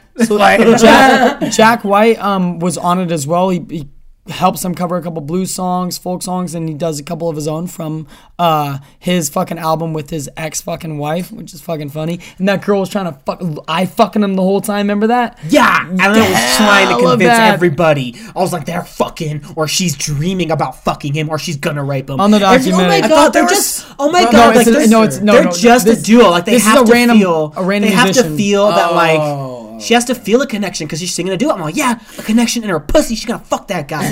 You're stupid. they're both married. I'm like, yeah, well, they're both adulterers too. Uh, and there's no way they're. Not, no girl looks at a guy like that without mm. like already have fucked. It him. was a, yeah, it was a random musician that he played with because his I believe it was his ex-wife that he had the band with, and then they broke up. Like the band split. Oh, the White So Stripes or this is a different. He's playing with a bunch of. He's Right, like right, right. oh, Yeah, doing his that. solo thing. He has a new band called the Rack on Tours, which Adney always says the Raconteurs storyteller. Mm-hmm. Great fucking bluegrass band. Um, and then another documentary because I'm talking about Old Crow. I really wanted to bring this up to you guys. It's called Big Easy Express, and it's the Railroad Revival Tour. And they literally took a giant train. These three bands: Edward Sharpe and the Magnetic Zeros, which most of you guys know from uh, Home. Let me go home. Oh, okay. Home is Yeah. yeah. Let me come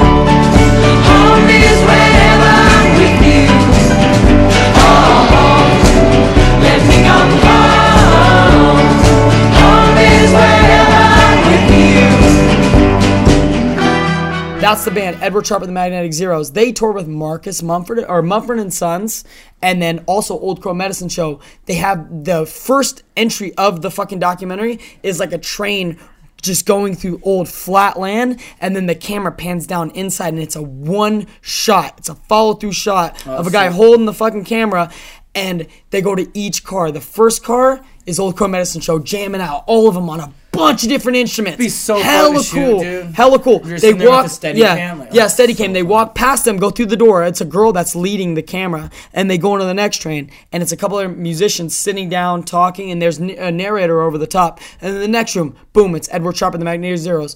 All of them with the inner instruments, getting it, getting down the whole time the train's moving. So you get this feel. And as the narrator's talking, he's like, you know what? We're doing this tour. We're going around. It's the railroad tour but it's you know people want to say you want to play music across the country but i feel like if we look at it like 100 years back and like the style of music that we're playing i feel like we're playing music for the country. It's like we're looking out and we're trying to relive what these people did these travelers these folk musicians who would travel across the land and bring music to people before we had the, the means to travel.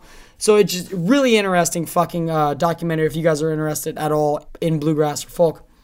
So now the song that I'm telling you guys about, what's funny is that mine happened on a train. Now, I had gone to Portland, moved to Portland with Chris, and the whole reason was I had gone through a very fucking big relationship, broke up. I left my company that I was, or the, the restaurant that I was working for. I fucking quit and I lived above it. So I had to literally go upstairs, tell my landlord, hey, sorry, I gotta give you, you can keep my fucking deposit. I gotta move out. I just quit my job and I had broken up with my girlfriend, ready to go. Uh, a friend of mine, a really good friend of mine, Jake, and took me in and I didn't really know what to do. And Chris had just went to Portland for film school, and Chris and I were friends, but we weren't like super close yet at all. We definitely got closer as we went um, since he moved back. But I wrote him, and I was like, "Hey, man, I'm interested in coming to Portland." Fucking without any further ado, Chris was like, "All right, come up. All right." See you in a week. There, no Got a couch for you, fucking hesitation at all. He's like, I got a couch. Come up, dude. Everyone else left because they're pussies. It's basically what he was saying. So after Chris had told me that I can move up there with him, I did. And the entire time I was there, which we discussed before, Chris said, I've never seen anybody call somebody's phone in my life oh more than God, dude, it was the craziest. Like, like a hundred times within like a hundred times. It was a hundred was missed so gnarly. I was like, fuck. and it was an ex.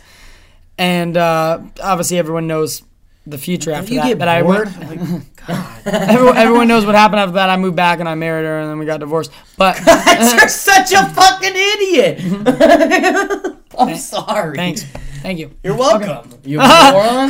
You moron. That's that. That should be the name. you blockhead. You fucking moron. No, yeah, I, I fucked up. Play us fuck up. Play us fuck up. You played yourself. Yeah. I want to see how dark of a rabbit hole I can get into before I pull that. You weren't what the I mean? champ right there. Now you, You become weren't the the champ. No, he's the champ because he lived through that. Seriously. Champ. You're the champ now. You lived through Yeah, that. you know champ. when you, gotta, you know when you like reach greatness and then you fail and then you go back to that's what it is. I'm Shannon Briggs right now, homeboy.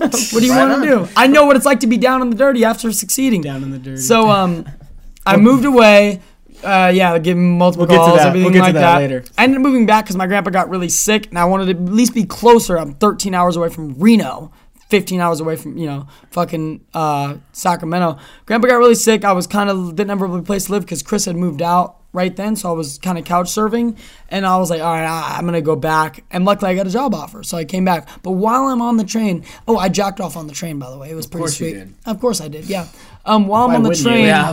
I'm coming back and I get the ex hitting me up saying like we should hang out again, like we should, you know, blah blah. blah. Let's get back together. I'll take you. You have, you have to piss for your drug test for your job. So apparently that song didn't do it. No, but listen, listen. I'm listening to music on the train. She's telling me all this, right? She's telling me all this, and I'm while she's texting me and everything. I'm like, I'm just listening to music on the train because I wasn't listening to podcasts at the time, and that song came on, and the song literally kind of explains like how a person is just no good for you at all. No matter what you do, she's never going to be good for you. And it really Hashtag hit me. And this so the and this the lyrics go like I'll just give you the first little lyrics. It goes. First, she drove me down, tossed me around, slandered my name all over town. My good gal ain't no good to me. She makes true love more like misery. And I'm walking hunched, I get drunk a bunch, suck her up and take a punch. My good gal ain't no good to me. And to think I've acted reasonably, but I miss her. And it's like that perfect explanation of like, I shouldn't be missing this person. I shouldn't feel this way at all. You're not good for me at all, but I miss you. And that's exactly what the song is. And then the end is a little bit of a twist. Ah, but I miss her. All I have is a picture of her. It was taken years ago. I was a kid, you know, just leaning up against that Eldorado. My good gal ain't no good to me. And the final word belongs to me. Because I drove her out of town and I shot her down and I left her there in the cold, cold ground. My good gal ain't no good to me. Not even in her memory. Yeah, but it Hell didn't. I know it didn't work. This, and that's where my next song comes in. No, I'm just joking. Um, but yeah, that's like really good fucking song. That's I sent it to her because well, the reason I sent her that song is because in the middle of my train ride, she was like, "I have to tell you something." I and still I was love like, you. "What? No." She said, "I fucked this person at a party." Oh, was it the person you know? Yeah, remember? Oh, okay, I remember the thing? I remember. She told me she fucked this person at a party, and I was like, listen to that song, and it just resonated so hard because I had missed her. I, I knew she wasn't good for me, and then when she told me that, I was like, I am going to kill you. like you're gonna die. Bitch, I'm a and so that's like that's why that song meant a lot to me on that train ride, which is fucking funny that you know the documentary. Um, but yeah, great song. My good gal. I highly suggest it. Old Crow Medicine Show. dude. Yeah, it's depressing. Kinda, but I mean, I like the, I like the song. Um, I like that band a lot. So Dude, yeah, cool. they're fucking great. Um, mine is also related to the same ex. So after I listened to "You Ain't Worth the Whiskey" and whatnot, so I I, You listen to the, I was re- like, part feature- two. Part two. You Break are worth. two. You are worth the whiskey. I was I was completely over her and all that. Yeah. But that song kind of wore out on me because, like I said, it's pretty pop country. It's pretty generic. So like. The replay value isn't necessarily there for it. Something like- that stands the test of time because it's like, when eh, I just listened to it pandering, now, I was like, nice, I do like that song, but I couldn't listen to it you, more. You're thinking about Yeah. the situation. Yeah. it means it's nostalgia. It's member berries. That song's member berries. Just like every every song that we're talking about right here, these songs are member berries because they helped us get through a certain This time. one's actually that's really all cool. music is. Music Yeah. is pointless unless it helps you get through something. Sure. I mean, I wouldn't. I'm not say crazy. I wouldn't say it's. That's what Andy said last week. I'm not crazy. I know a lot about Disney, but I'm not crazy. Fucking, fucking great. not. The delivery was so I like good. what you did with your little like give a little bit of old crow medicine history, so I'll do that for mine because you Oh, guys yeah. already know the background for the actual relationship, why we broke up, why I needed a couple songs and whatnot. So this guy's actual his name is Futuristic. I had never heard about him before, uh, so I'm just scrolling through Facebook, and I'm just gonna like really loft this one up to you guys, and I'm pretty sure you're gonna probably go off right now, but I'm gonna say it.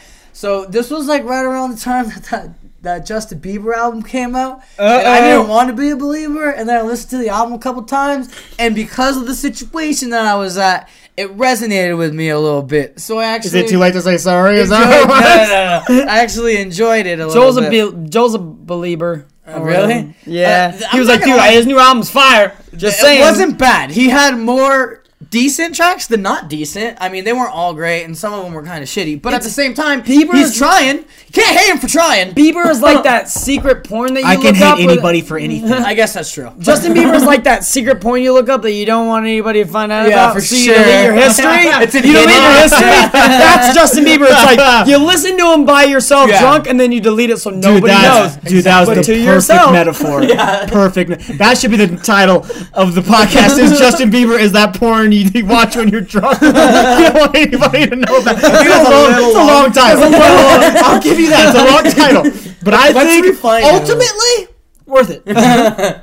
So There's this one song and it's called like "Love Yourself" and it's about how you should just go love yourself. Like that's the whole chorus and all this stuff. And I um, it didn't really resonate with me at first when I first listened to it and everything. I was like, yeah, yeah. I mean, it's it's Bieber, whatever, no big deal.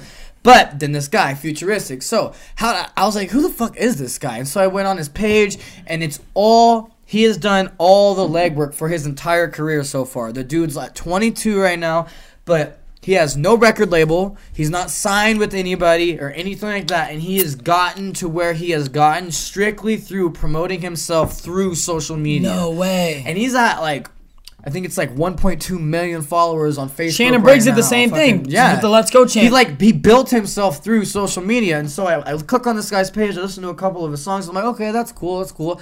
But then him and there's like this guy. His name's Devvon Terrell, and they both went and they did the same thing. They're trying to create a name for themselves through social media. Devvon Terrell's the singer, and then you have Futuristic as the rapper. And when they get fucking together, they make a killer combo, man. Like, and even the Devvon Terrell guy can rap and whatnot, and he's a really good singer. Like, I think he's one of the best singers like of our time right now. Like, his pipes are just there. He's got those pipes, and when you got the pipes, you got the pipes. yeah. But they did a cover of that Love Yourself song, but it wasn't like a cover word for word. It was a cover just using the, the, the beat that Bieber used, and then they did all of their own lyrics. And the first starts out, it's like, Oh yeah, we're gonna make it better. became infatuated with your whole appearance. So much that when I talk to you, I always need it, and stuff like that. And so, like, your song, it starts out good, and it's like, man, but then once the chorus comes, it's like, and you should go and fuck yourself. And oh my God. Oh, I think I know that This is song. resonating actually. with me so much I right think now. I actually Like, do know that fucking song. because she's sitting there coming like, no, come back, and I'm like, you should just go fuck yourself. And by You this point, listen to this song. I deleted her off of all the social so medias, empowering. right? So I find her on social media because we're not friends anymore. Dude, fuck and then I is just to message her this song, like. I just thought you should hear this because I fucking hate you. Became infatuated with your whole appearance. So much that when I talk to you, you never hear it. So much of likes on your Instagram make you happy. But I love you in person, made that the clearest. I know I'm busy, but not too busy for you. If I set the table, I always set it for two. And if I light a candle, I'm trying to set the mood. And if I make a promise, I'm always seeing it through. But you're obsessed with the wrong things. I know we fight, but think you're fighting for the wrong team. It's always on me. It's always something that I did or something I didn't do. I feel like I'm in the wrong league. Cause if I ball, then we ball together. But if I fall, then we fall together. But now it's fuck yous, a bunch of whatevers. If you was cold, I wouldn't even give you my sweater. Mama don't like you, she likes everyone. And I never like to admit that I was wrong. And I've been so caught up in my job, didn't see what's going on, but now I know I'm better sleeping on my own. Cause if you like the way you look that much, then baby, you should go and fuck yourself. And if you think that I'm still holding on to something, you should go and fuck yourself. Dude, I think like that's a really. Whenever you hear anybody else say you should go and fuck yourself, you feel like they're talking to your ex. You're like, yeah, yeah, yeah, you're right. Send that to my ex, bitch. Exactly. Like it feels good. It definitely being feels my good. friend. You get it. You know what I'm going through. you get my struggle. I do want to shoot her down and bury her underground. You know what I'm saying? Music just tells the story of life, bro. It really it's just does. A life So, story. That was my next one, and that one art. like finally cemented it. And I was like, no, I'm finally fucking over it. Um, I can be civil with you because we have mutual friends and whatnot. But honestly, go fuck yourself, and I could care fucking less. Yeah. Don't be friends with me. We're not gonna do that whole like, oh, well, we're ex. We should be civil to you. The only way I'm gonna be civil with you is if we're at a party together and you're fucking there. I'll be civil. I'm not gonna go out of my way and talk to you and try to be nice to you. Oh, do you want to drink? No, bitch. You can go fuck yourself. I don't give a fuck if you want to fucking drink. Don't talk to me. We can be in the same room and not have it be a fucking thing, though. I, I hate it when you're in the same room with somebody and everyone's just sitting there waiting for someone to blow up so they can watch drama. I don't want Yeah, it to like be Thanksgiving. like that. We have a we have like a very like uneasy peace treaty going on Exactly. here, and like the minute you cross a line on of one of the fucking many little contradictions, I'm just Exactly. like, it's it's on. It's It's on. on. These are the Cold War rules. is over. we're going. We're These are the rules. If you quarter break any of these rules, we fighting. Because Yeah. guess what? You're not worth it. And you're not worth the whiskey, and I ain't fucking with you. You know what I mean? And I will put your ex-boyfriend you in little trial. stupid ass bitch. I will put your fucking boyfriend to bring him to jujitsu Well, class. Boyfriend him- and ex-boyfriend. And- BBJ, and he's like dude. the boyfriend and the ex all at the same time because an hour later he's getting broken up with, but then the next hour they're dating. It's absolutely that's how fucking crazy this chick is. And I'm so glad that I tell her to go fuck herself. Next time you see her drunk at a club, like, how's that justice system working out? I heard Trump won. I heard Trump won. Is that working out for you? Yeah, that's so funny. Like, like how so have you been studying at all in the past uh, ten years? Or anything like You know what? Spell justice. Spell. We'll be fine. Restaurant. Justice. I'm like, oh yeah, Rodney King. That's justice, huh? Strip, stripper's name Justice with the Z. My name's Justice with the Z. Just is. so what's your next one, Adney? Same girl, the breakup, or you got a Yeah, different breakup? It's the same, Yeah, girl. same, Uh, same it's your story. ex. He's actually Dude, has a story that's about your a ex. long time Uh, same to be with somebody. Same storyline. Uh, um, uh, just, wa- just a while longer. Uh, down Oh, this the could be a trilogy movie. We can make this into a thing. Oh yeah, we could make a, we could make a Harry Potter size fucking series of this shit. Make the fucking ending chapter part two parts. Two parts. We're getting two parts on this shit. Anyways, so okay, uh, where, am I- okay, where am I gonna put that? Okay, so this is after that first song whole thing, Right. uh, continuing partying, all that stuff, blah blah blah. But then like you know sleeping with all these girls, but then of course that just feels empty after a while, and the emotions start to set in no matter how many times you try to chase them away. And that's getting worse and worse, and I'm just drinking more and more every day, more and more, every single day, getting fucking just buying like spending I don't know how much money on bottles of Jack. She was Daniels. worth the whiskey. like at the time. At the time. like just trying to get blitzed fucking as soon as like as soon as I clock out from work kind of He thing. felt like if he drank enough, he could turn into Frank Sinatra. Um, so that was like the And then life would be he good. Put on Yeah, the of course. three shots Frank, in. He put on the hat and the suit. He's just sitting there watching fucking Teletubbies. Fucked up. Frank was high as fuck. 20 year old and he was 80 easy all day. And they're like, woo, I'm riding Frank. And Frank was sitting there 143 years old when he died. Damn, that's a fucking deep cut right there. a little No- bit deep yeah, cut. That's but deep cut. um, yeah, all that drinking and um, and just it's like nothing's really. So basically, just kind of like drinking yourself to death kind of situation. Which doesn't help at all. Joe just talked about that. not at all. it helps me for the time it being. took, it took a long time after this for me to really uh, kind of get myself back and like to cut down on the drinking and uh, all the, stop doing all the drugs. That's what the podcast is for. It helps But, us um, vent. yeah, it really does. But uh, there was this one song that Steve introduced me to it a while ago, and he can also give you a Oh, backstory shit. on the band. I couldn't, but um, the song is "Old Number Seven by uh, The Devil Makes Three. So I'm sitting as the who starts to grow roots. I'm feeling like an old worn out pair of shoes. Oh, tell me what is it that I should do when I'm a swimming in the liquor only halfway through. So I'm watching as his wings spread as wide as could be. Oh, come on now and wrap them around me. Cause all I wanna do now is fall to sleep. Come down here and lay next to me. Oh, thank you, Jack Daniels. Oh, number seven. Tennessee whiskey got me drinking in heaven. And uh, up here, the bottle never runs dry. And you never wake up with those tears in your eyes. Oh, thank you, Jack Daniels. old number seven. Tennessee whiskey got me drinking in heaven. And uh, angels start to look good to me. They're gonna have to deport me to the fiery deeps. Oh, to the fiery deeps. Drinking to the fiery. That's awesome. I didn't. I didn't know that was. I had no idea that was going to be your choice at Um, all. I I, know that I- even helped you. Uh, you're well, I welcome. wouldn't- You're welcome. You're welcome. Not so not so sure helped is the right word, but it was something that I really connected to in the moment. I actually alluded to this uh, on the podcast a while ago uh, when we talked about just that band and uh, this song. Like it is like when you listen to the chorus, it's just uh, you know oh, it's just talk, talking about Jack Daniels. You're like, oh, this is a silly song, but when you actually listen to the lyrics, it has a really uh, deep meaning.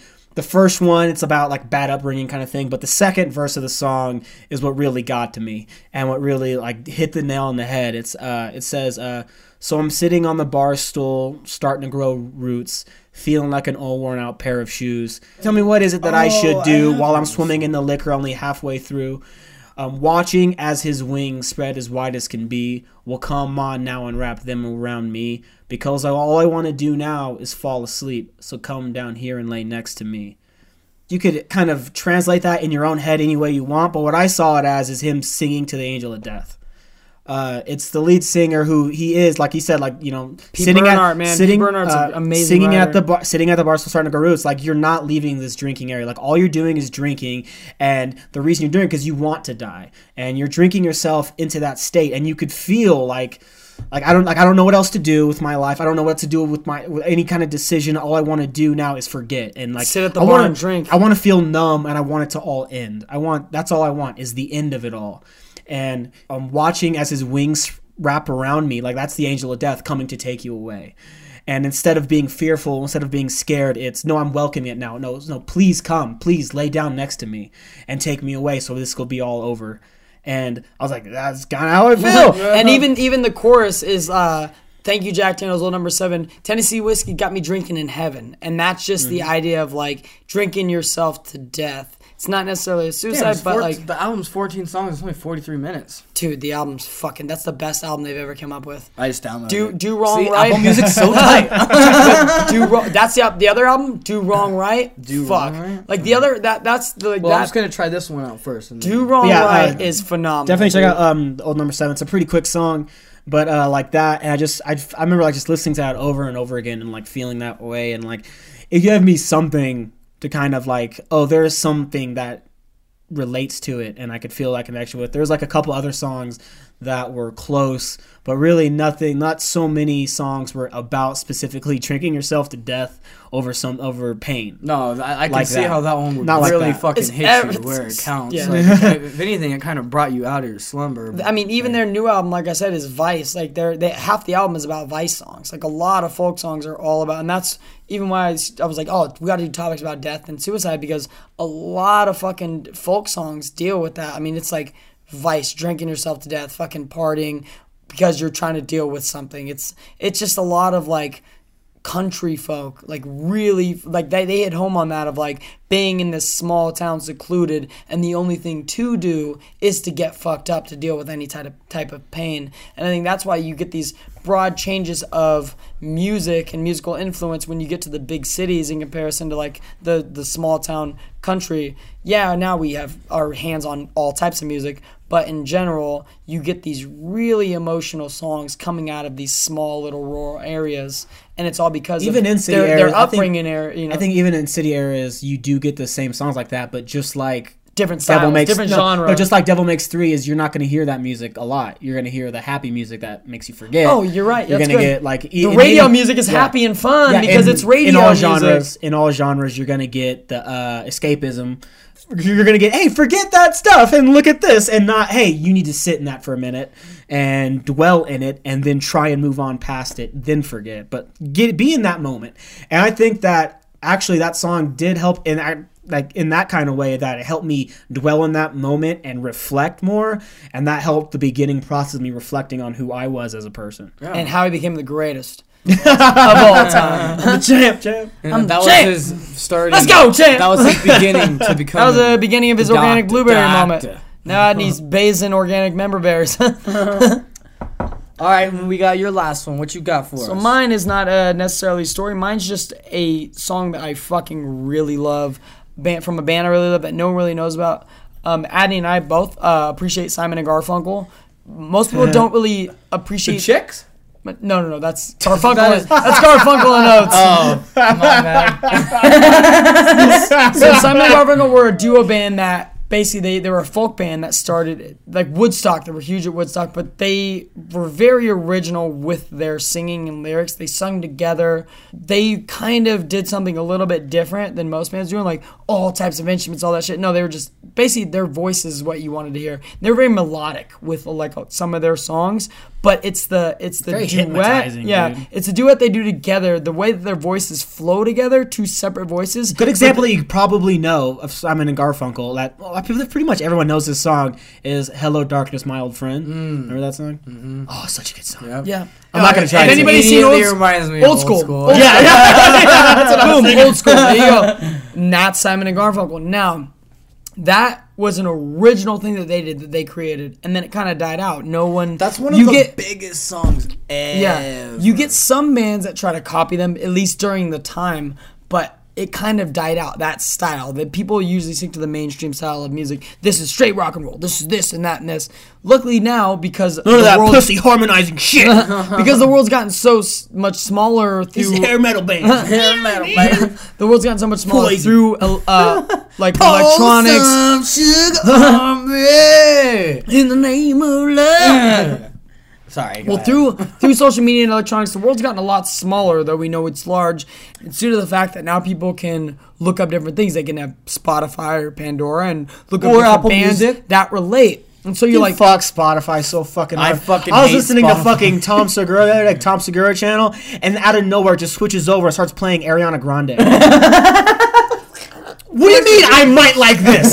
Are you insane? I, was, I went from fucking I went from Tim Minchin to Doug Stanhope to Tom Segura. There's no way she's in that vein. She's not in that vein. Fuck Spotify. Suck They all gotta the inject See, one every thing, you know, three. you gotta pay for it. So the the band that I want to talk about is called the Milk Carton Kids, uh, which consists of two best You friends. have the named- weirdest names for the bands you like. Yeah.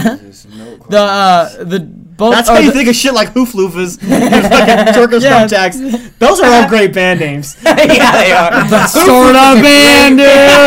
Let's start a band. now to the stage, the hoop. What was it again? Me and Chris have no musical uh, talent, but okay. I'm down. Fuck it. The Milk Carton Kids. So they are a band consisting of two best friends named Kenneth Pattengale and another one named Joey Ryan. Both sing, write, and play fucking instruments. They're both from the same hometown. They tried to have a solo album themselves.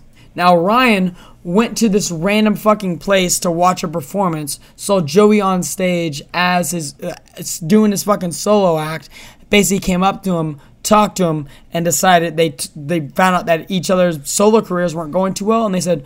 Why don't we uh, do Let's a duo? I'm, and I'm playing super almo- he's like- yeah, he's like, I'm playing basically the same style of music. Why don't we team up and, and do something together? So they create a duo.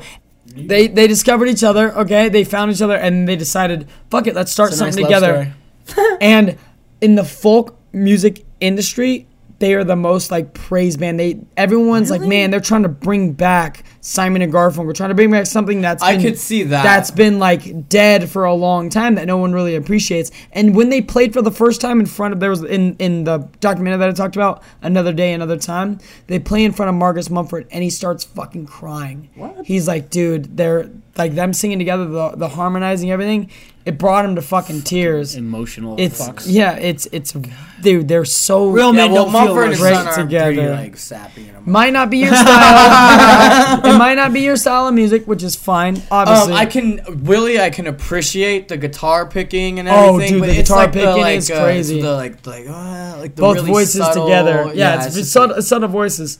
New York, It's not horrible. New York and uh, fucking Snake Eyes are the two greatest songs. I think they're two best. So the song I want to talk about is the song New York, which is from their original fucking debut album called Prologue. That came out in 2011.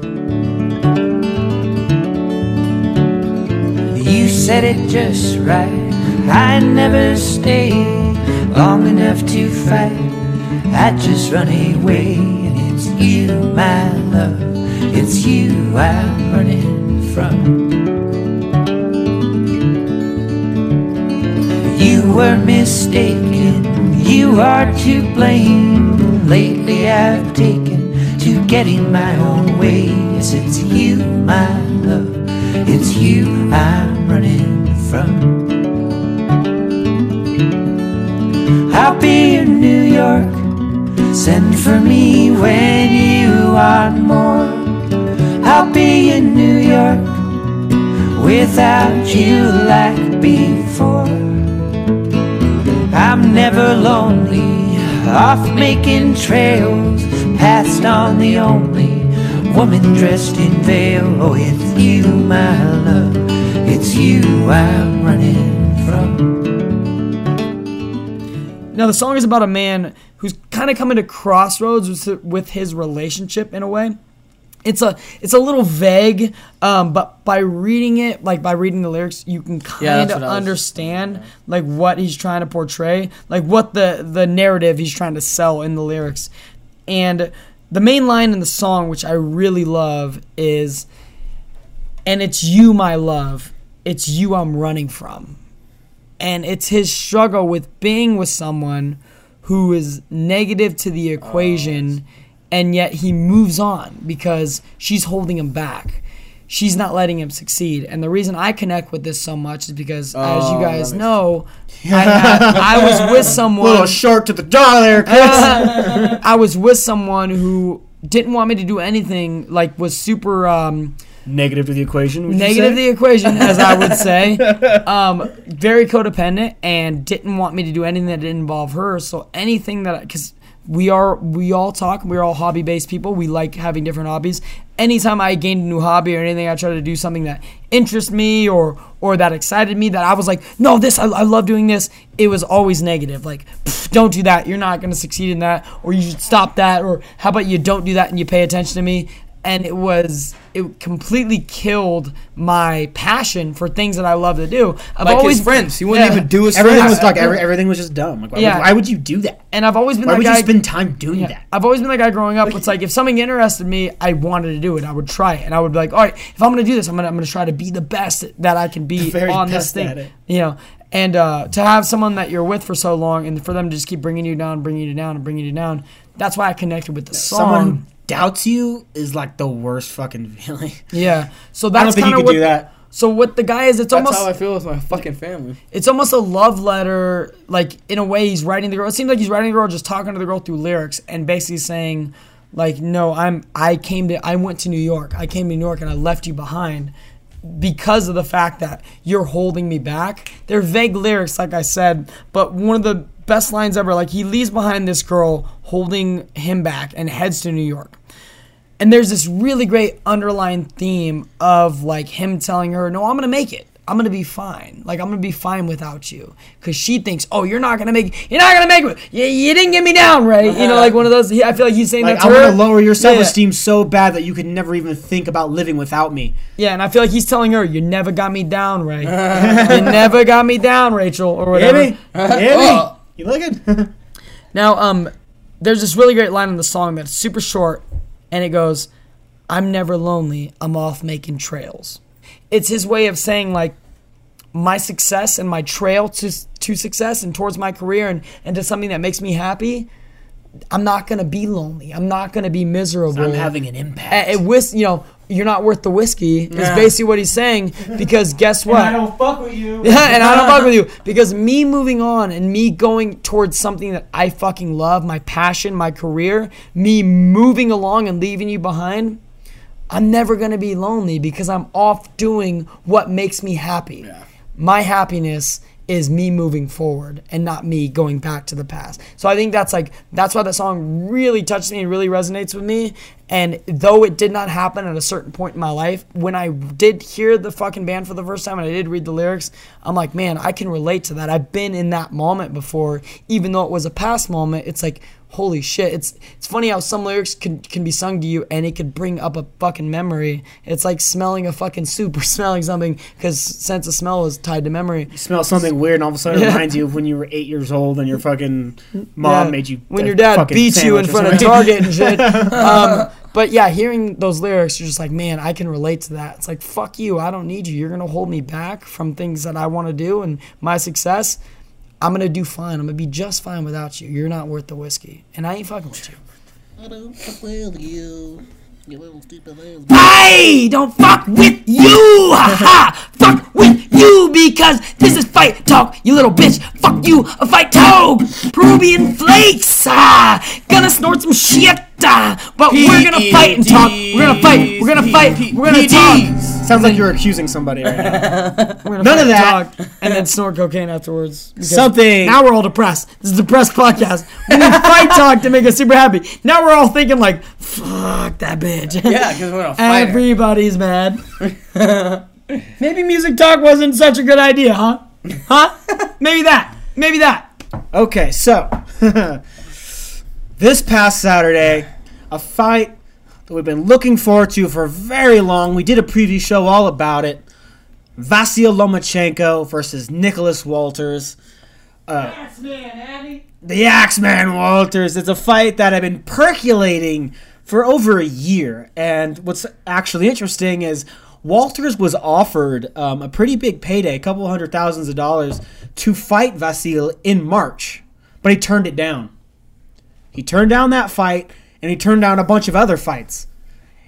That's why he was inactive Mm. for almost a year. Was because he kept turning down fights, not because he couldn't get a fight. You know what I mean? Because he It was- it wanted was- that paper? Yeah, it was a really weird situation he was in. Does if you even if you lose, does he get that? Is that a like flat rate? He gets Yeah, the money. yeah. Oh, I'll fight Vasil Lomachenko right now, dude. I'll let him knock me out. Yeah, in the but first yeah, but your career doesn't depend on it. Listen, you don't last a round. That's fine. Maybe That's fine. five seconds. Hey, you feel that? That's pride fucking with you, all right? You go down. Like I'm gonna go down like in fucking Pulp Fiction, all right? I'll drop like, my shit. No commission would Five seconds in, like, sign up. no commission. I can see myself lying on the ground, open one eye, like, we done? We done? Uh, all right, all right. You got that cash? And then you wake up from your coma fucking several months later. Seriously. totally be worth it. Oh, I'll lose, I'll lose a couple brain cells for a couple hundred thousand. Oh, but you have Couple have to- a hospital bill. now you have to figure out how to fucking walk and shit. Good luck with that. That's fine. I've seen Will Ferrell do it. He isn't giving you millions of dollars. Talladega Nights. I've seen him do it. He walked Oh, I thought somebody told you. He's not crippled. he just found that in the hallway. How dare you, all right? I hope you have beautiful, articulate sons, Adney, that box, and I hope they have legs taken, them, taken away from them. Don't put that evil on me! So, anyways, uh, Lomachenko Walters happened this past Saturday, and what we all thought was going to be a very competitive fight that was going to elevate one of these fighters. A Undefeated, chance, right? I a- mean- yeah, they're both un, like no. Well, Walters was undefeated. Lomachenko One was- loss to One Lomachenko, loss, yeah, one he's, loss. He's had seven pro fights, and two of them have been for fucking titles. It's absolutely Yeah. ridiculous. Two of them won titles, but he's had a total of four title fights. Yeah, and he's Um, had fucking four 586 amateur fights, and he won he was- all of yeah, them. He was the first. He was the um the first fighter to ever fight for a title in his second pro fight, and that was against Orlando Salido. Which, of course, Salido came in about two weight classes heavier than he was supposed to, and kept hitting him in the dick. and uh, but was smart, but kept going to the body, roughed him up, did what he had to do, did a lot of veteran tricks. Ultimately, beat Vasil and got that got that win. And then, of course, in his third pro fight, he fought because Orlando Salido was too heavy even even though he won the fight, he lost the belt. So the belt was left vacant. Oh, and so then what? Lomachenko fought undefeated uh, contender Gary Russell Jr. for that same belt and dominated, won that belt, and then just earlier this year he moved up a weight class and took on uh, Roman Rocky Martinez, destroyed him in five rounds in what was an absolutely beautiful performance, and then he defended it for the first time just this past Saturday against Nicholas Walters. How many months was it before he uh, defended his title? Um, that okay, when was that fight? That was like er, I want to say early summer or so. I remember watching it We talked about it on the on the definitely talked about Oh, it on the podcast, but uh, just a few months ago. Um, We did mention that. And we you really met him, thought- right? We mentioned yeah, that, right? yeah. Just, We we really want to mention it a second time too. Lomachenko knows us. He's a fan of the show. he can't understand it, but he's fine. He's a fan. he likes the noises. I like the He show. likes the noises. I like show. Big drama show Show is good. I beat Walters. he didn't speak a lick of English. That's Yeah. got to be his next thing. That, he yeah, needs to really. it'll, it, it help. But um, yeah, I wish he would throw his combo at English and learn. You know what I mean? Like, start whooping the shit out of some languages. You're right. uh, like like we're looking forward to this for. a I know long time. 396 languages now. and uh, we really thought like it was going to be a competitive fight. And I thought that it was it was going to be a chance for either one of these guys who were both seen as possible future stars. you previewed it as that too. Yeah, and I said that, and I thought fight, that yeah. like these guys are going to be competitive, and it's going to be whoever actually has greatness in them is going to basically pull ahead and get out the victory and look great. Like I thought that's what was going to happen. You still called it, but you didn't call it. I did not How call you called it? I called- You called I- the winner. yeah, no, Yeah. you- you're cool, but we ain't cool. You know what I mean? Exactly. No, I fuck with you, but like, fuck I with also like to like to that point, like to that point. Last week, I called like I I predicted Andre Ward would but you win. didn't predict it. and I technically like technically I was right, but he didn't really deserve the win. Right. So I don't feel like it's a win. Technically, I was right, but I wasn't right. You know what I mean? Like, Yeah. it's all going. Thanks. Beat it into the ground. It's so He, much love- fun. he loves beating dead horses. I know, dude. No, I love beating dead horses, but I don't love beating dead horses. You know what I mean? Jesus. All right, that was a good one. Leaving that in, definitely editing, editing out the other three. Anyway, okay, so um, what we got was not that at all. What we got was a one-sided clinic, Dude, definitely. from high tech Vasil Lomachenko. His nickname, although not my favorite, is kind of indicative of his fighting style. It is something that we haven't seen Something. before. You doing a Russian accent? I didn't do that like that. I Just make like up. that Just at asking. I, was Just asking. I said something. I just I harped That on was the a M. Ukrainian accent, Stevie. I didn't not go. a I Russian. didn't go. s- I didn't go sum. You're you're concentrating on the O, the sum. I didn't go sum. I said some. Just make I heard it. Wrong letter. He's right. Holy! Potato, Golly! potato, bro. Potato, Gee potato. Whatever. whiz! Whatever. Ukrainian, Russian, whatever. Uh, all right. But it, he really is something that it's it's not. People have been trying to compare him to a lot of different fighters, such as uh, Pernell Whitaker and uh, Willie Pep, because the two are like the greatest defensive fighters of all time, and it's not. He's not like them in style, really. He's original. Quick is what question: you're saying. Floyd isn't considered one of the best defensive. He is, he is, but he- but he's still alive, so they're not comparing. no, no, him. no, no, like no. The reason they're not comparing him to Floyd is because his style isn't at all similar. Yeah. Um, not not even like the reason why he's compared to Pernell is because Pernell was a southpaw who would stand right in front of you. Uh, go check out some Pernell Whitaker highlights. I highly suggest that just the highlights, and you'll love to, you'll just enjoy that um, because his fights can be kind of just one-sided boxing clinics. And that's the thing is, uh, he would fights are boring too. We know. yeah, he would stand right in front of you and you couldn't hit him because he had like the best head movement.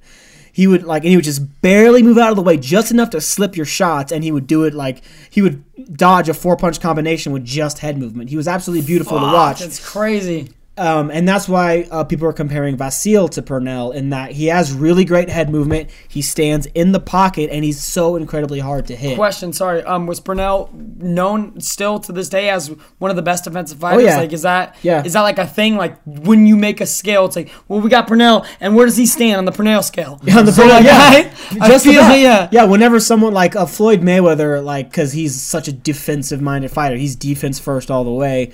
Uh, he's he has always been comparable. Let's compare him to like uh, is he as great as uh, Pernell Whitaker's defense? Is he as great as Willie Pep, who is the, like the gold standard? Willie Pep is. Okay. When people talk about the greatest fighters of all time, pound for pound, Sugar Ray Robinson is at the top of that list. Yep. Pernell, for example, would concentrate so much on defense that his offense would lack a lot.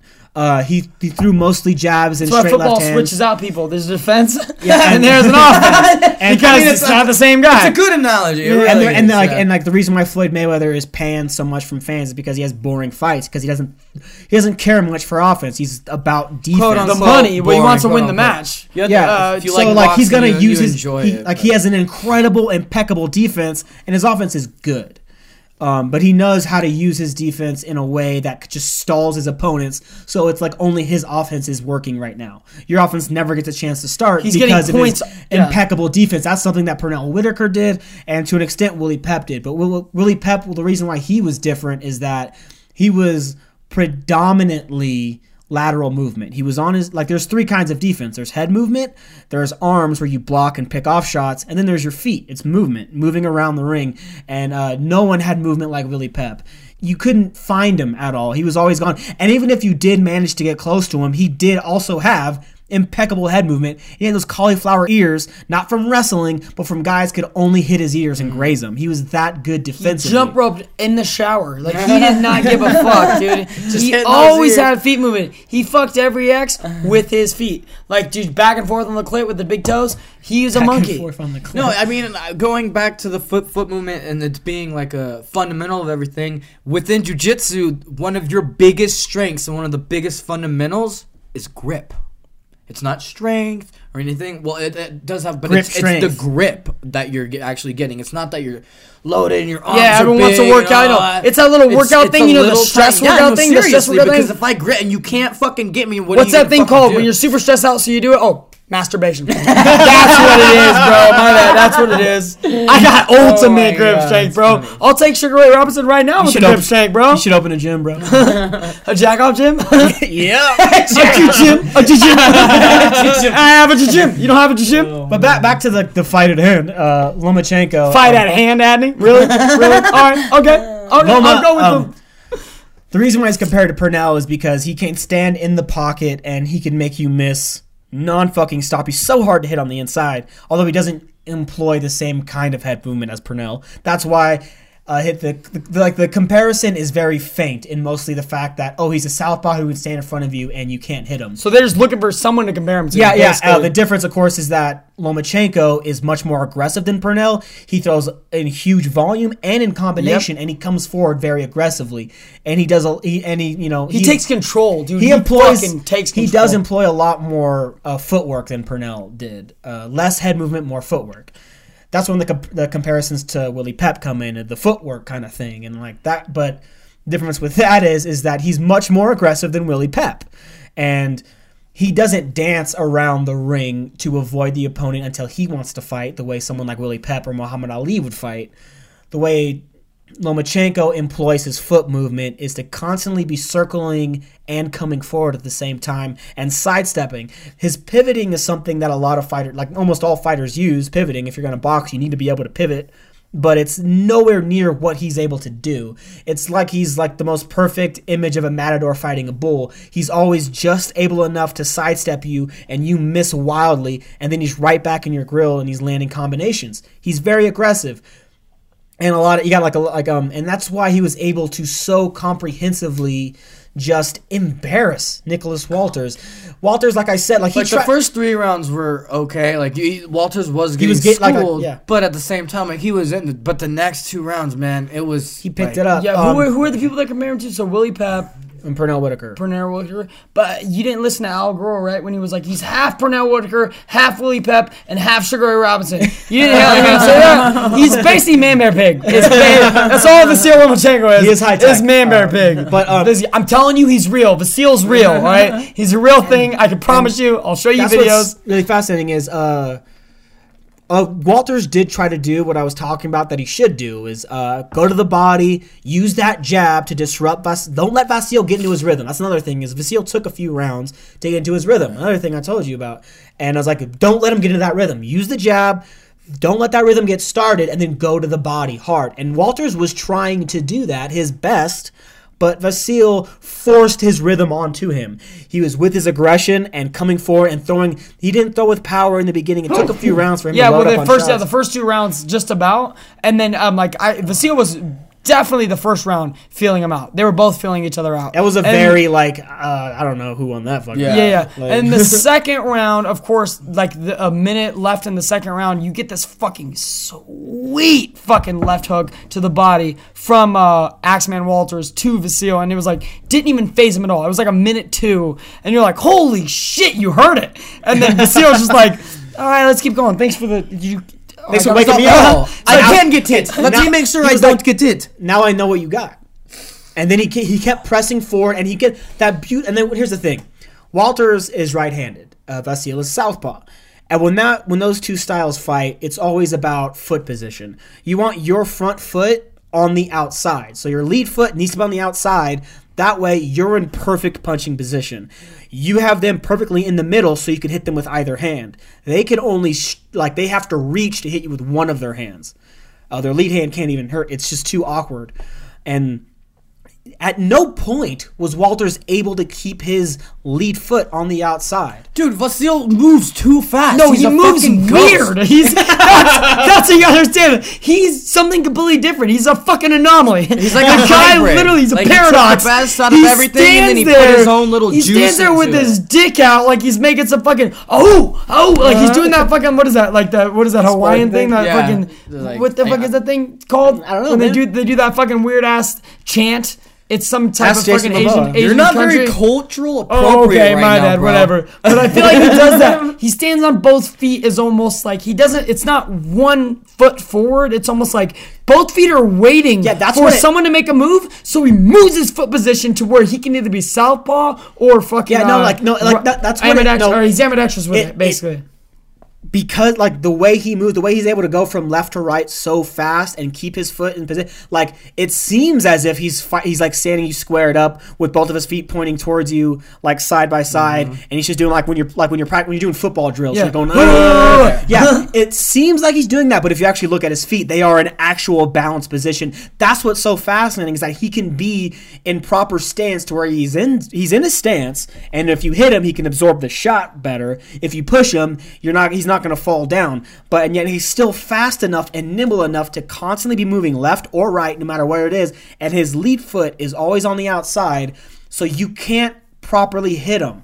And you have to like try and like Walters was trying to time him because uh, Loma Loma got Even the fucking announcers are confused. Like, yeah, he's moving right. No, he's moving left. He's moving left. We did not see this, Bob. Like, um, Walt, like Walt, um, Lomachenko got comfortable moving to his right towards uh, Walter's left, away from Walter's big right hand. He's a big fucking puncher. That's an important part of this fight. is Walters has a lot of power. he said he And has a good straight right hand. Like, yeah, and Loma, really good and right a good hand. right hook, and he was and he was avoiding that and moving towards Walter's left, and he was kept he's tap tap tapping and then moving, and every time Walters was getting his offense going, especially early in the fight, Walters would start using the jab. He started using that jab. He was remembering the jab.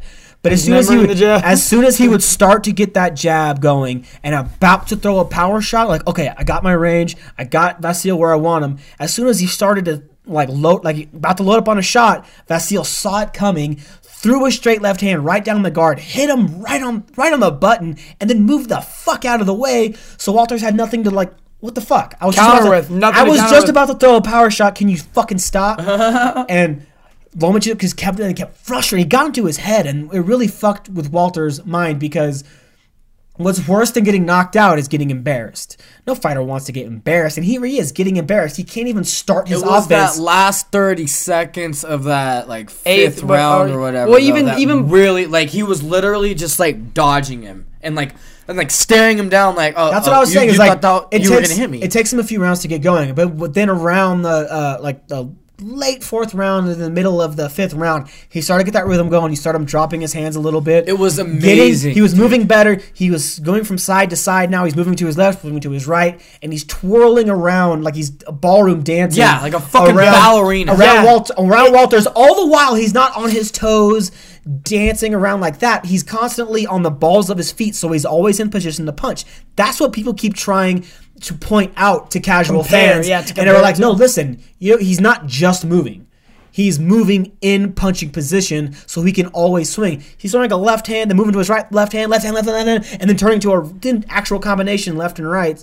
And Walters was befuddled. Every now and then, Walters was able to like he was like he was what he was able to time was a left hook to the body. As soon as Lomachenko started coming in with his shots, Walters would just kind of duck and then throw a left hook to the body, and Lomachenko was walking right into it, and it was hitting him a few. Times. It was times. good. It, it was great fucking punches. It landed super like, hard. and too. what was funny though was like in between every round, Walters was looking at his corner, and he's got like four different voices all yelling at him. Not a good sign. No. when because no one has an answer, and they're all desperately like, no, I think I have an idea. And Walters doesn't know who to look to for an answer, and he has this befuddled look on his face of like, I don't know what to do. Give me something I can work with, because this is not fucking working. Then it clips over Lomachenko's corner, and it's calm. He's like, okay, you're, yeah, you're doing good. Lomachenko has a smile on his face. He's a like, pretty guy. How you feeling? Very I feel like after every round, Lomachenko would lock eyes with Walters and be like, "You ain't shit, bitch," and then just go back to his corner. And what I feel like was the round that got kind of got him comfortable to start dominating the fight was the end of the third. When he landed that fucking flurry, the last 10 seconds, dude, I feel like right when he landed the bell rang and they stopped. He was like, all right, I got this. Like he felt smooth, like his shoulders were all rolled, but he fucking landed some great shots. And they actually were going to give the round to uh, Axeman Walters because he was dominating a little bit. He was landing No, some great I- punches, but that flurry right at the end, man, I actually it said that sold to it. You're Yeah, like, I was like, wow, he holy really shit, finishes dude. a round yeah, he really finished the well. round Yeah. extremely well. He And then know- that one round where he just stood there, Dude, both of them, clowning. and he's like, "That's the first time I ever saw that." Ten seconds left, and they just stood there like, "All right." That's what up? that's good." that's a, a tribute to Walter's fear of the counter shot is that he stood there and he was like, okay, he's standing there. I could attack him, but this is probably a trap. And he was so in his own head of the consequences if he leaped on him. And Loma was just like, no, wait, really? What are you doing? What's going on? puts his hands down to his side, as what, in like, what the fuck? And up? Walter's just like, I'm not gonna, I'm not falling for that. No way, bro. And then of course the round ended, and it was like that's enormous psychological warfare. Yeah. And uh, Lomachenko just started to turn it on. He was landing more and more and putting and more, the psychological warfare, of course, putting more Yeah. and more on the shots to really punish Walters. And I remember in the seventh round of the fight Twice, Walters was stunned. He got hit with a big shot and he was like trying to cover up. His legs were getting a little wobbly. He was back into the ropes. And now here he is, the power puncher, fighting this guy who's supposed to have just speed and pity patty punches, and he's getting hurt. And footwork. and he's And Walters, and. Wa- Walters has him on the ropes, or no, I mean Loma has him on the ropes, and he has his hands down, and then he's still throwing these really incredible combinations. And Walters leaps forward a little bit, and he sh- he lands this really short, compact left hook right on the fucking cheekbone of Lomachenko, and it did nothing. Lomachenko didn't It even did flinch. nothing. No, he it got didn't. He did nothing. he just answered back with more shots and Walters in that moment it was just like a crushing like I had the puncher's chance and it seems like that's not going to work and then at the end of that round the way Lomachenko just kind of Yeah. walks away while staring at him and then points at him like oh you're and like he did this thing where he like he started um his hand was like motioning downward like you're going fucking down next round like this threat this playful threat and I think Because that he was smiling. yeah, I Yeah, think- he was. I, I think Great that, smile, I think that was Like the last guy. that was the last bit of what Walters had, and it, like the last bit of mental strength that Walters had was gone. I feel And like he thought that throw, that one punch to the cheek. I'm like, oh, like that moment of hitting him, like I fucking did it. I landed something great, and then when he saw that there was no feedback at all, oh, that's all you got. It's like, Yeah, okay, yeah. okay, okay. That's it. Okay, well, you do that. Which, That's which, which brings us to what I think is the bigger point. Yeah, Lomachenko won, but how did he win? Walters after round seven refused to get up. He What do you- wait, refused, wait. He refused to get up from his stool and fight. Like you mean his um, explain his to the listeners corner? what you that mean his corner through the talent or something, right? What do you mean? He's supposed to get up and fight, right? He- His money comes in. right? Walters didn't want to continue. And what's funny is he's from Panama, which is the home country of Roberto Duran. His home country of Panama. What? wait, wait, wait. he fights out of Panama. Which is the home country of Roberto Duran. Yes. I didn't know that. And Roberto Duran, uh, unfortunately, one of his most known, notorious moments is the No Mas fight with Ray Leonard, in which Oh, so this meant something the- more yes. to boxing fans. listen, in listen, Holy listen. shit. In the eighth round of that fight against Ray Leonard, which was just happened six months after their first Why fight, would you know this? uh, that Duran won in 1980. Um, Duran was like, "Nah, I'm through with this clown. I'm through with this clown," and just tried to walk away because Leonard spent the whole fight just clowning around and being like a dick. And then it was the referee said, "No mas, no mas," and it was recorded as a TKO win for Ray Leonard, and it destroyed Duran's career, and he had to build up like really hard in order to get back to the pugilistic god that we know him as today. Your knuckle just popped. Is doing that. Don't worry about it. It's, that, was to, yeah, that was that was to the gods. Bro. That was to the gods. To the gods of boxing named Roberto Duran. But um Pop, yeah, you never heard and of here he is, your knuckle for and here he is, Duran? Nicholas Walters, who's um, I'm like I'm pretty sure like everyone in his corner is uh, from Jamaica, but of course they all live in, in Panama now. And here they are, and they act. One of his trainers actually says to the referee, "No mas." These motherfuckers are, are Hispanic, but they're yelling "No mas," which is like a really like, oh wow, this guy's quitting and he's saying "No mas" and Panama. That's a weird Panama connection, but uh, he literally said "No mas" to the referee. And the Panama referee- connection. I mean, that sounds like a little chemtrail-ish the referee was literally like, "Are you wait? Are you serious?" Yeah, And he, like, ref- he went to Walters like, "Wait, wait, you want to quit?" And Walters was like, kind of ashamed, like, "Oh, we're done, we're done." He's like, "No, no, no, you need to tell me. Look at me in my face. You have to tell me No that mas. you're quitting. That You you're have to say no mas. I need to know before I make the call because I don't want to look like an idiot." And he goes, "No, I'm, I'm done. I'm, done. all right." I'm and he starts waving it off, and Walters immediately tries to walk over to Lomachenko. Lomachenko celebrating all that stuff. Yeah, Lomachenko goes like Lomachenko actually doesn't notice Walters when Walters is walking up, which I really love. I've talked about this with you guys before. Lomachenko is looking out to the audience, to his fans, because he's like Mexican style, even though he's not Mexican style. He's fucking high style, but uh, whatever. he climbs up the climbs up the ropes, and then as he's coming back down, he notices Walters behind him. And Walters comes up and he fucking gives him a big hug, and they look at each other in the eyes and they put their foreheads together, and it's like, "Hey man, great fight. We put on a show for everybody. Fucking good job." And they literally hug it out, even though he's the one that threw in the towel. They hug it out as a respecting. I love that Walters got up and like said to him, "You killed it, man. You did a good job." I, I truly oh. thought that was the greatest moment of the fight that they were. No, like, that's that's I didn't. I had I love this like dude. little tangent and argument, but I didn't realize that Roberto Duran did the same thing. So if Roberto Duran could do that and then work his way back up to it to get to where he eventually did, and this isn't the end of my Walters. argument It's not the end of Walters. kind of goes out the what's window. your, no, what's your? No, I need to hear it. Well, uh, aren't fighters supposed to be fighters? That's not really being a fighter, is it? What What do you mean you're you're done? You, you're not knocked out. You're not even hurt. You got clowned and now you're gonna give up. You're Well, a well- fucking fighter. That doesn't make any sense, dude. You are literally the modern day gladiator, and you're giving up. You're not cut.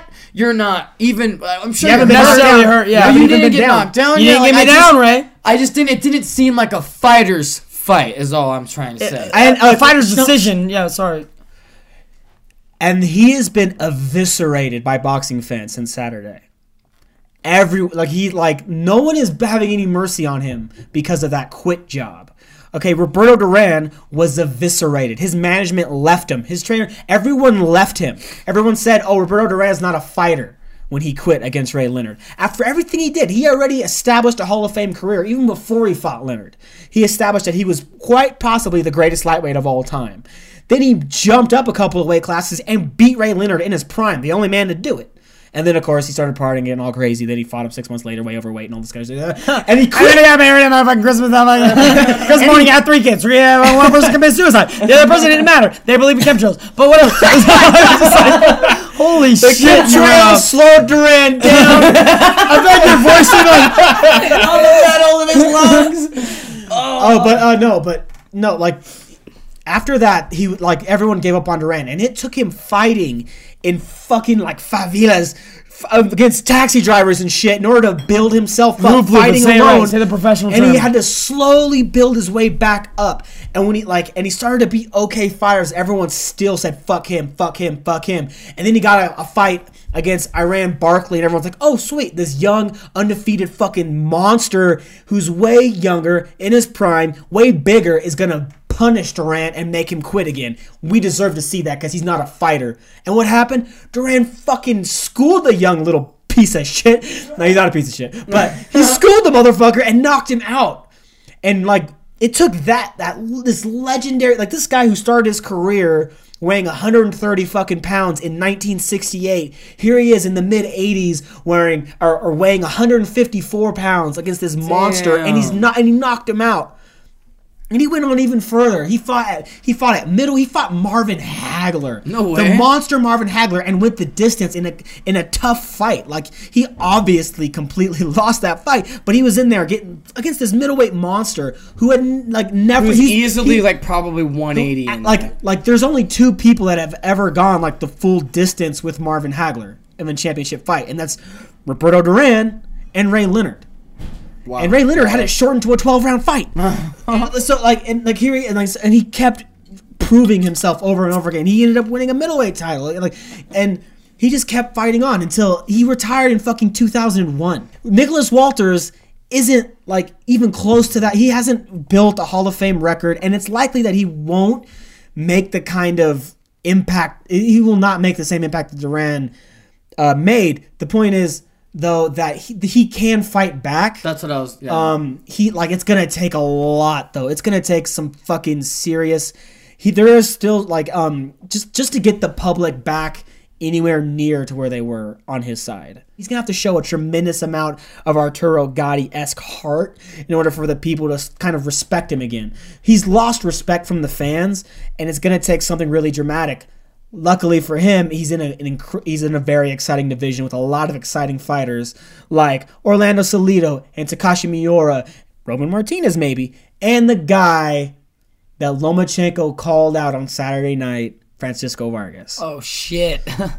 Which I was that was an, that was a uh, interesting moment. Was Cause yeah, they 'cause said, that's you, all he could say in English. Who do you want to fight? Who do you want to fight? And he, he, goes. he sat there and thought about it too. He's he goes. yeah, he was trying to figure it out. he literally it. said. he literally was like, uh, yeah, yeah.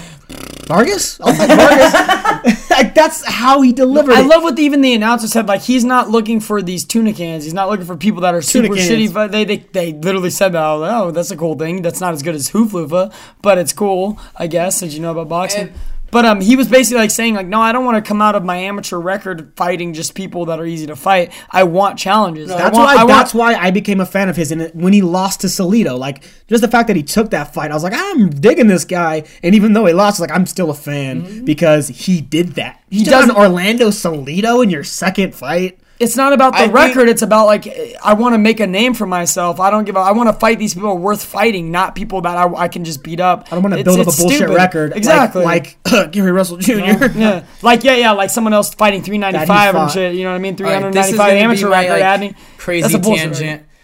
I think that he shouldn't fight Vargas. I think that's going to be a great fight. I think that's a fighter's fight. That's a boxing enthusiast fight. I think right now, what's kind of hindering boxing is they don't have their Conor McGregor. They don't have their old Mike Tyson. They don't have that Yeah, person. their biggest, or like Which boxing's Shannon biggest, Briggs talked about with the bo- heavyweight. boxing's biggest star retired. Like, I mean, So which I think Pacquiao and so Mayweather. you have both of them, Lomachenko. You have a couple guys that you could build up to do it. You have Triple G. You have Triple G's Lomachenko. coming up. Yeah, as a boxer's fan, as a boxing You, fan, you have a couple people you can do it with, but you can't do it with them all. So you have to pick and choose which one. Personally, I would choose Lomachenko and I would put him against Manny and I would make him embarrass Manny. Manny didn't wanted to come down to 140, right? For Lomachenko. here's the, yeah, here's Is that the, what the that's, whole what, that's thing? interesting is a lot of people, including Bob Arum, who promoted his 2000th card At the Lomachenko fight, yep. That was his 2000th card. He's been around forever. He Promoting that long? He Fuck you, dude. outlasted Don King, the most well-known promoter in history. He outdid him, and he's way more successful. He done outdid him, bro. such such a better job. But anyways, uh, um, he's just kind of an asshole. Is the only thing. That's But why I asked said- Andy. I was like, "Is he scum?" Because like I didn't want to answer. He's not, it's not that he's scum. He's just a fucking asshole. And uh, but he um he s- expressed a lot of interest in seeing Lomachenko fight Manny, and I've heard people like boxing fans online say, "Oh, Manny's way too big for him." It's like, okay, wait, Manny Pacquiao? You mean that guy who made a career out of beating up bigger men because he was faster than them and more skilled than them? That guy who is com- who's far diminished from what he was. He is too big for a guy who's way too fast and skilled for everyone he's fighting. Like that's think about it. It's it's it's almost a passing of the torch thing. that's what it would be. Because be. it's a That's smaller what- guy, what it would smaller be. guy That's fighting a larger guy. who That's is- why I. That's why I want that fight. I want boxing to have their star, and I want it to fucking make this resurgence. This, Well, the I feel like talent's no, I there, feel like dude. Vi- Vasil. the talent well, is see, there. See, that's the thing. I feel like Va- Vasil will get his name if he fights someone like Manny. He's not gonna get his No, name no, no, unless no, he no. learns English. The- he has to no, have no. a type of broken English so we can do some Of sort course, of promotion. I'm not saying that, but what I'm saying is, if a, if you put Pacquiao's name behind someone like Vasil, who we want to be known, all of us are like now we're a fan of his. At least I am from watching his fights. I'm like, this guy's amazing. But to put the name Pacquiao in there with him in the ring, I feel like that'll get his name more out yeah, there, which is great. One of the Like, oldest think- practices in boxing Yeah. is the passing of the torch. You have to have the old star fight. Like Manny Pacquiao got his status from beating Oscar De La Hoya in 2008. Like that golden boy Even though, Mexico, even yeah. though that De La Hoya was washed up a bit and he was kind of he was over the hill and he had to drain a hell of a lot of weight to fight Manny. That was still a great passing of the torch. And this is actually something similar because De La Hoya came from 154, his comfortable weight class, and dropped down to like 145 uh, to fight Manny Pacquiao. Manny Pacquiao had most recently fought at 135. He moved up to. It was like them kind of meeting in the middle a little Yeah, bit yeah.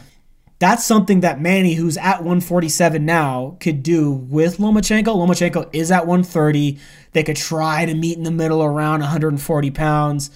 Or Um, make up their own weight class. because like at because that would be like oh Manny Pacquiao this huge star here he is fighting this you know this young up and comer that that's that's you know the passing of the torch kind You know, of thing. Manny Pacquiao's like And I 87 think- years old right I now. do think that Lomachenko can win that fight. I think that it would be kind of smart to like experiment with weight first though. Like having him jump all the way up, I think. Right, would be because what's he at? What's he? because he doesn't right have like 130? One of the reasons why Manny Pacquiao 135 is was That able- was 125. What what, what is uh, Lomachenko was 130. I just said it. I was in the. I'm why- sorry. No, I and just then said it to Manny's him. uh, And I said it. That's what I was asking. 140.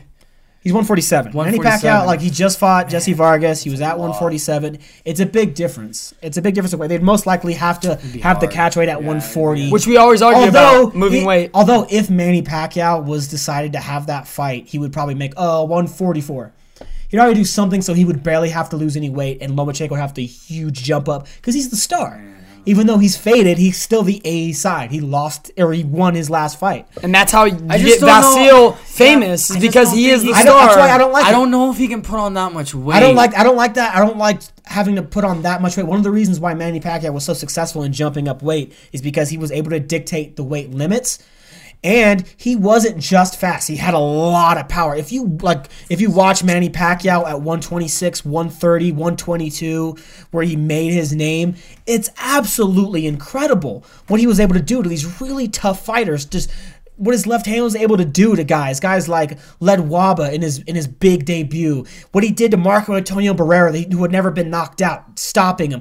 What he did to fucking Erik Morales, never been knocked out, stopped him. What he did to Juan Manuel Marquez, dropped him three times in the first round, which made The guy- Pacquiao name like all these fighters made he had, like, him he a had this- household name. He had this remar- he had like, remarkable power, and he was able to bring a lot of it up with him. Um, and I like. Loma, like, and I think that it's gonna be hard for Loma. It's gonna be a little bit harder for Lomachenko to move up Yeah, in weight. Although. I do think it's possible, but also it's gonna take more time. Uh, I, I, I, I got like that fight is interesting, but it sh- they, if they're smart, they wait a little bit longer. What I wanted to is they wait a little longer, wait until Manny's actually ready to retire, so then Manny doesn't pull that like ah 144, and he'll actually be willing to come down like no I'm done. Okay, I'm gonna pass on the torch. Okay, is that gonna be in my contract a little bit? Am I gonna get compensated a little bit for all this? Because I am gonna be done with it. I think that'll be the time, and maybe they can wait at like a 137. Here's the thing: is that I do think like even though like I do think Lomachenko's name is getting out there more.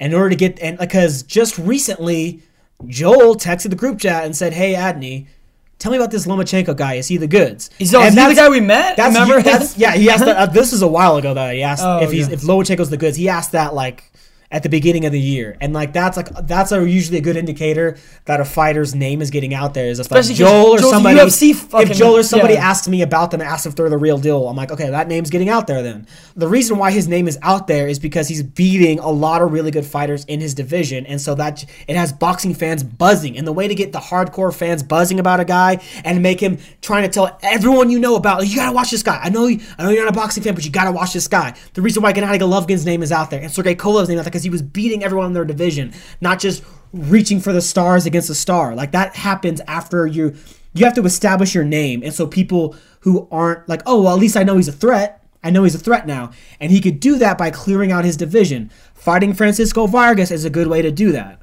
Um, Orlando Salido is supposed to fight Takashi Miura soon. The fight got postponed. Hopefully, it still happens. The winner of that fight versus the winner of Lomachenko Vargas, like that, like that four man tournament to establish who is the undisputed champion at Of 130 class, yeah. would help would help so strongly in getting the like even if it's not Lomachenko, their name out there. Yeah, because And- it's like they're the pound for pound of their division. Like it's like that'll help him climb the pound for pound rankings. Is he's already in the top ten pound for pound right now. If he continues to look spectacular against all these guys like he's been doing, that just climbs. Yeah. It's gonna climb. And if, and if you can say, "Oh, Manny Pacquiao, the former pound for pound number one, is taking on this new guy who's ranked in the top five pound for pound, and they're gonna meet. It's gonna be a great f- match of southpaws, future star versus old champ. Like that's how you sell that fight. But he needs to keep winning. He needs to keep fighting these really interesting fights. build it these up. weight. You build it up. So you put him against fighters who people like one before fight you get the big fight, right? Yeah, Is that one fight that's really interesting that we've been talking about since he turned pro is Guillermo Rigondeaux,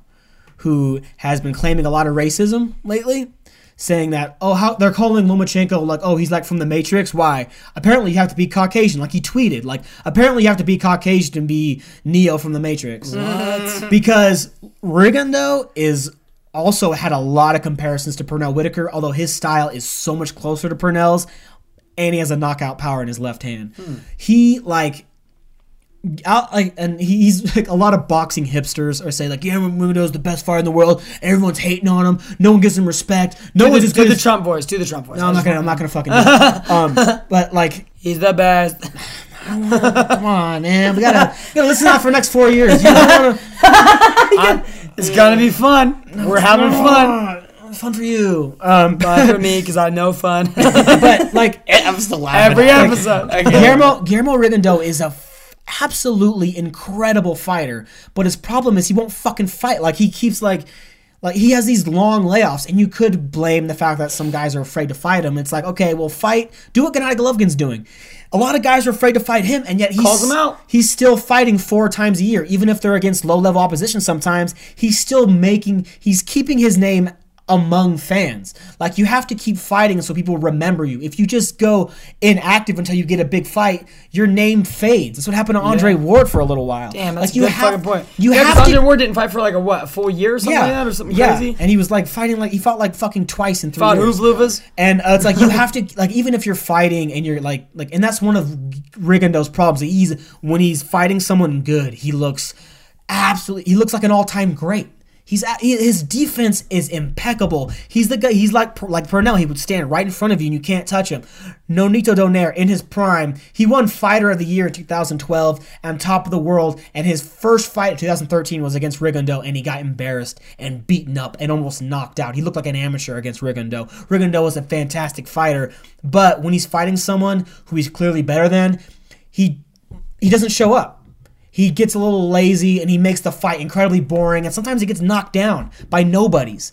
And it's like well you expect us to respect you and call you the matrix but you're getting knocked down by nobodies dude. you need to stay more focused in every fight. You need to stop being so sporadic with your focus fight more often do shit like that. And the reason why people are so high on lomachenko and like he also claimed like racism because oh, people don't, people say that he's so great and he's so amazing, but they didn't say things about me and Floyd Mayweather and Pernell Whitaker. They called us boring, but he's defensive and he gets called exciting. Like, he throws in combinations, dude.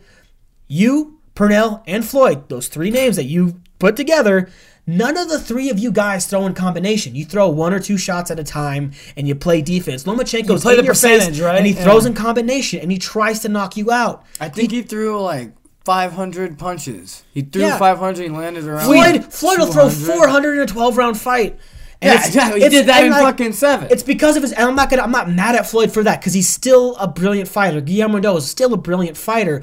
The problem is like, like you can be a brilliant. No one's calling you that you're not brilliant, but you're not exciting, and you can't sit there and be like, oh, I am exciting, even though I throw one hard punch around and don't ever go for the knockout unless the guy is so supremely overmatched that it's not a problem. But uh, back to the Lomachenko thing is that like the reason why. He's being so talked Compared about to amongst, Neo. um, in- like inside the boxing world. It's because he fights like someone you haven't seen before, and he's still aggressive. He's defensively minded in a in a sense. Like he cares about defense, and he's really good defensively.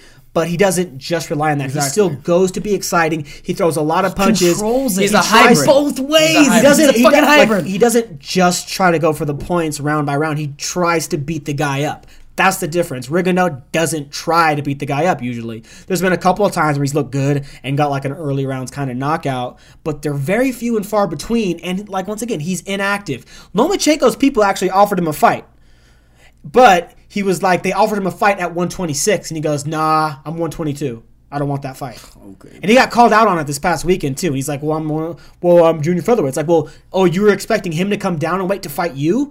You don't get to talk shit." Like, I just feel like it's kind of anger out of anger. Like he feels that like he should be, you should be where I am, kind of thing. And but it's like you still. You have your faults, Rigondeaux, and you need to work on a lot of things in order to be really considered where you think you should be considered. Like, you know, fighting often. Yeah. First off, the first, thing. I got one thing from the UFC side of things. There is a card December 10th. It's a, it's a fight. It's an MMA uh, purist card. If you don't like MMA, you wouldn't want to watch it. So I'm not even gonna do any of that. I got one thing though. One thing.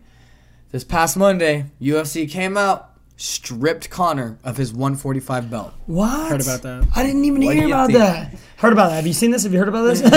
I did not Conor hear about this. Hasn't said a word. Whoa, yet. so he hasn't got not two belts now. He hasn't tweeted anything. Wait, wait, wait, wait, wait. So the guy shit. Who was sitting there, sitting there on the, th- he was sitting there, he was standing there, but he was sitting there with the two belts. Okay, wait, hold on. Where's He did win the belt? two belts. Okay, that, that's the thing. He Yeah, won yeah, two but why'd they belts and him of a held belt? them simultaneously. Because he's not defending it. Because he never defended his 145 belt. Oh, shit. He Now, won there's that an belt. argument. Remember, he won that belt like at the beginning of the year. yeah, it's been 11 months. It's been 11 Oh, months. it's been eleven, so more than that. It's It's last been year. 11 months since he uh, defended the Oh, 145 shit, belt. okay. Yeah, he had that like he had that fight with Nate Diaz, which was like okay, then he's gonna choose to fight again. It's like okay, well that's two fights. Okay, we'll give you that. Mm-hmm. Oh well, I want to fight for another belt. It's like, oh my god, come on, you have to defend the belt that you just won. He's like, no, oh, blah blah blah. It's like, oh well, you're the hugest star. It's gonna be a huge thing. We'll let it happen. It's a historic. We're gonna let that happen, and it happens. It's like, okay, well, you're gonna defend it now, and it's like he's planning on taking a year break or whatever. It's like, dude, we're Oh, So, so, no, you I get it. mentioned a break? Oh, I yeah, didn't he know that. mentioned a break. Dude, you I get why they belts, him bro. it, but here's where the UFC completely butchered the entire thing. So, this weekend, which would be UFC 206, Daniel Cormier and Rumble Johnson were supposed to fight. That's a really big heavyweight match. That's a great fucking fight. Everyone wanted to see it. DC got hurt. Daniel Cormier got hurt. He like pulled a um, uh, some sort of tendon uh, within his groin, so he couldn't like pick stuff up. He couldn't wrestle. That's what DC does. He wrestles. But so that was the main event. That fell out. Their co-main event is a guy named uh, Anthony Pettis versus Max Holloway, and they're both at 145. But it was more for like a number one contender type of spot. Whoever wins this fight will either fight Aldo or Conor at 145 because Aldo is the interim champion and, and Conor is the real champion. But what happened is DC gets injured, right? So they have to push the co-main event up to the main event. And what do they do? They slap an interim title on it to present a belt because for some reason if there's a belt occupied to it, it'll get a little bit more buys. I mean, I think that's what they're thinking it is like a lot, casual. but the problem is, wait, hold on. The problem is, right now, or right before all this happened, Jose Aldo was holding the interim belt. They stripped Conor, and they give Conor's belt to Jose because he was the interim champ Of the weight class. which means he was only the champ because Conor wasn't fighting. Well, Conor didn't fight within 12 months. Jose won the interim championship, pretty much the number one title fight. But Conor's not going to come back, so he gets gifted the belt. That's the thing that boxing does is that they don't care. A lot of promoters and managers don't care if there's so many belts because they can use the belt to sell the fight to casual fans. This is for the championship. This is for the championship. Manny Pacquiao's fight against Jesse Vargas was for a championship. It shouldn't have been. Should have been a ten round fight. Yeah. Anyways, they like they'll do that, and now that and now that they're comfortable doing that, they did it this time. They're doing it this time. They'll be comfortable doing it again. DC's injured. DC's injured. They're Rumble denied the fight. fight. Rumble denied it. He's like, I ain't fighting no one What but if DC. Yeah, what if they get three and four to fight for an interim belt?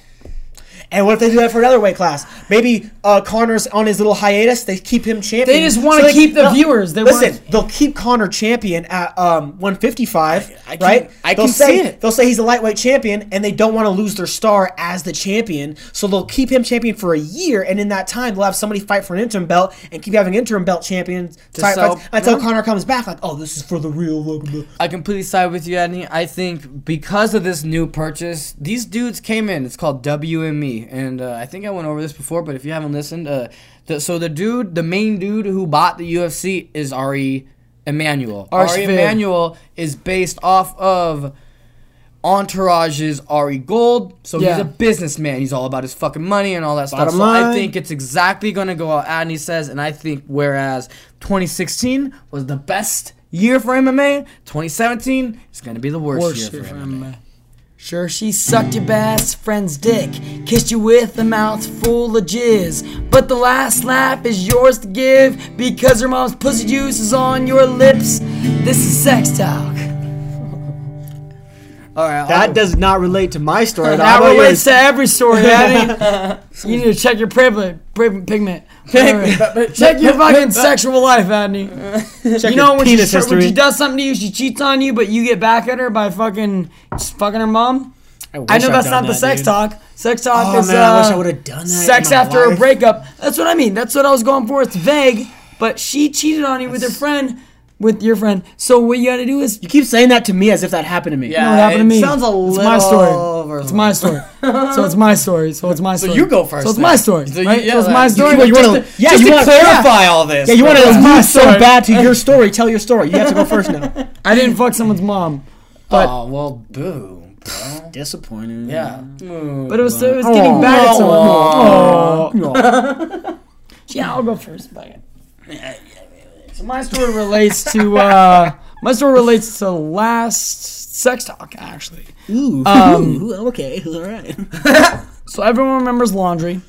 So Oh, you remember laundry? I don't even remember. laundry and I had a Oh, very You suck at this podcast. I suck at remembering. I suck at remembering. Unless you got some member berries. you got some member berries, bro? Because I'll fucking store some member Some berries. racist berries. You bro. got, you got some pure. Shari's Berries, dude. You got some fucking Peruvian flake fucking member berries I can store right now. Um, yeah. So uh, laundry. Uh, she and I were. We had that relationship to where you know you break up for a week, you get back together for. Oh, like me you and Jackie? fucking my ex, yeah. Yeah. You break up for a week, you get back together for a week. You break up for a week, and it's like you're still together, and yet it's like anything they do when they're broken up, you're pissed off about. So we broke up for a week, and some friends went and hung out with my ex, and it was the longest relationship I had at that time. She's a little bit older, um, and then a friend of mine was cuddling with her, and then he pulled the dick out and fucking had some sex with her. Ah. So it's a friend of mine, and, and I knew they were all going to hang out with her because they were going to party with her because she has a lot of friends. What a piece. And I knew I knew there was like Seriously. four people that were going to hang out there, right? And I knew something was going to happen. We had just we had just Like, broken up. You don't. I wouldn't even put myself in that situation. No. There's no fucking way. Yeah, yeah. So um, you don't. Yeah, you don't do that. Simple as that. And I knew they hung out there. I knew they spent the night like in the same vicinity. So I called one of my really good friends because he's my most handsome friend, one that got married in Cancun. And I was like, first thing I did, called him. I was trying to play the fucking Batman situation. So I called him. I said, boom, dude, I already know what you fucking did. I already know. I was told by so and so. I can't believe you fucking did that to me, dude. I cannot believe you're gonna do that with my ex. And he goes, What? I didn't do anything. I'm like, Don't lie to me, dude. They already told me. He goes, No, no, it wasn't. It was he who should not be named. And then I was like, Boom! What happened? You just told me some shit that I didn't know Look about. at you Batman him though. I fucking Batmaned Yeah, everybody. He fucking Batmaned him so, so hard. You weren't thinking that you were quintessential Batman. Batmaning him at the time. I didn't know but I you Batmaned were. him. Yeah, me Yeah. neither. Like you yeah, knew, yeah. like you knew him enough to know that when backed against the corner, he would throw the boy who's the real piece of shit under the bus. Because he's like, no, he's the piece of shit. He did the piece of shit thing. He should pay for being a piece of shit, not me who did nothing and threw him under the bus. And you knew that was gonna happen, so you played ahead of that. Ah, it's Batman. Yeah. Thank you. Can I have a high five? I Batman the shit out of it. I was 16. I was Batman. Alright, fuck off, motherfucker. it was involuntary. Batman. Batman it up. Um, I knew what I was doing. I Batmaned it up. No, I really did. Like, Okay, so yes, we on. Now, and now, then- now he told me some shit. And I then- like, I was like, oh, of course, of course, No, I didn't. of course that, of course that fucking happened. of course that. so I was fucking mad. I called her and I was like, "You're fucking done. We're done. Never again. Fuck you. You fuck off and fucking this and that and this." And then she fucking um, and then I start talking to this other girl named fucking. We'll call her. Now, uh, time Gavna- frame. We talking within like the next hour, So or we we- talking so we a broke- day or so two? we're gonna say this. We broke up. Okay, it's about a week later. I'm I'm hanging out with other people that she doesn't know. Okay, partying, hanging out with other people that she doesn't know. Then this happens, but the person that knows me that did the thing with the dick, he knows that I'm over here hanging out with other people. So he used that as an excuse of, oh well, I'm fine because you're doing your own thing. You're over here dating or trying to date a week later. Why Dude, can't you were I? dating, so why can't I fuck your ex girlfriend? That was the that was the excuse. So then, How old are you guys getting up to? Like seven- 16. 16, yeah, yeah. I mean, this years later, he's still one of my good friends. But Ah, don't allude to that. I'll edit that out. Um, so then, You're giving too many clues as to who this So- is. yeah, there's no way he's editing any of this out. he's not gonna. He's I'm not at all. I'm not at all. People know who's a piece Welcome to the fucking Thunderdome, bitch. He's just gonna come in the next week and punch you in the face. He's gonna write me be like, dude. All right. Anyways, plot through. So I'm gonna plow through like I did these chicks. So listen, so yeah, he's like, oh well, no, it's fine because he's doing the thing with the thing, and so I'm like, sweet, I'm banging this girl named Gavna. I'm gonna call her. I'm gonna call her Gavna I like to say because her Gavna. last name has to do. Oh, I get it. I got it. Mm, Gavna. So her last name is why. I oh, call Oh, by her the way, Gavna. Is beautiful. Beautiful girl. Yeah, Beautiful, wonderful. So I'm like, sweet. Now I'm hanging out with Governor, and while fucking uh, is hanging out with wait, like, Aunt so- full laundry la- laundry. I never understood why he found laundry attractive. Never got it myself. I was like, eh, dude, that's fucking five. Uh, Governor was a solid eight, dude. Like this, she was still is, too. super pretty. Still's pretty. It's, she's a very pretty girl. Um, so uh, she had a very bad coke problem though, which is bad. this, this is what turned me off about her. She was like extremely bad coke addict, and her family is come extremely on, rich. champ. very, very like very privileged, very privileged white girl. So Oh, that- that's a there- hit. Told her she was white. Oh man, because only, a white girl only with five co- white girls Yeah. that I banged. A white girl with a cocaine problem. Like, how could we? Yeah. Oh, that was fucking money. I didn't even get it until it was playing. Oh no, you said it all. But yeah, every we that's Every pinpointed. That's pinpointed. single one of you. So the girl that did the thing, uh, she tried to commit suicide. She literally took a bunch of fucking pills, called me drunk. with- Laundry? yeah, but No, laundry. no, no. no. I thought it was. Yeah, no, no, no. Listen, listen. Laundry. Oh, wait, it was both. La- yeah, it was. That's what I'm getting at. That's the story. Sorry, So sorry. my laundry- bad. Edit that out. both, both the same first name. How crazy is this? Okay. Laundry, hits, too many hits. laundry. Because listen, No, laundry. to an outsider, what this is really getting into is like a bunch of nonsense. So Listen, let's uh let's bring it down. polish it a little bit. Okay, let's polish it out. So laundry got folded by fucking Aaron. Um, she got folded up. That's good. So then I get a call. You can keep that one in the recording. I fucking I call my friends and find out. I Batman it up, find out what the real deal that happened. A Holyfield situation. So I I tell I call fucking Aaron and I say you're never getting folded again. I'm never fucking washing you. You're gonna live in the dirty laundry world forever. Mildew, bitch. I'm mad as hell, and I'm, I'm not, not gonna, I'm not gonna take it anymore. anymore. All right. And so she's like, "No, we're gonna be, we're gonna be fine. I'm sorry and all this shit." Because we'd been working for a week. You know that deal of like, "Fuck you, never again." And they're like, "No, again. We're gonna do it again." Yeah. Um. So she fucking takes a bunch of fucking pills and alcohol, and she's telling me she's gonna kill herself. So I'm like, "I'm gonna call you on my grandpa's cell phone. I'm on my way to your house." I hang up with the normal phone, call the cops, give them their address, then I call her on my grandpa's cell phone. I never leave the house. I just sit there, and I'm like, "I'm on my way right now." I get the cops over to her fucking house. Her parents were mad at me at first because it cost them so much money, but the cops told her and the fucking insane asylum, which she was sent to, if he didn't call the cops, she would have died. You're lucky he called the cops or anybody called the cops because she would have been fucking dead. Try to commit suicide. But she fucked up anyway, so fuck her. Then, then I keep banging. no fucking- wonder you're into all this. So I keep banging. That's why it's so. That's why like the revenge is is so good because like you fucking did that to me, and then when I say fuck you, like you literally tried to kill yourself in order to convince me to fucking let you back in. I saved your life, but I left you. I left you there. That's another Batman move. That is such a Batman move. And fucking her mom and her show up to my work and get a sandwich and like I'm trying to be nice.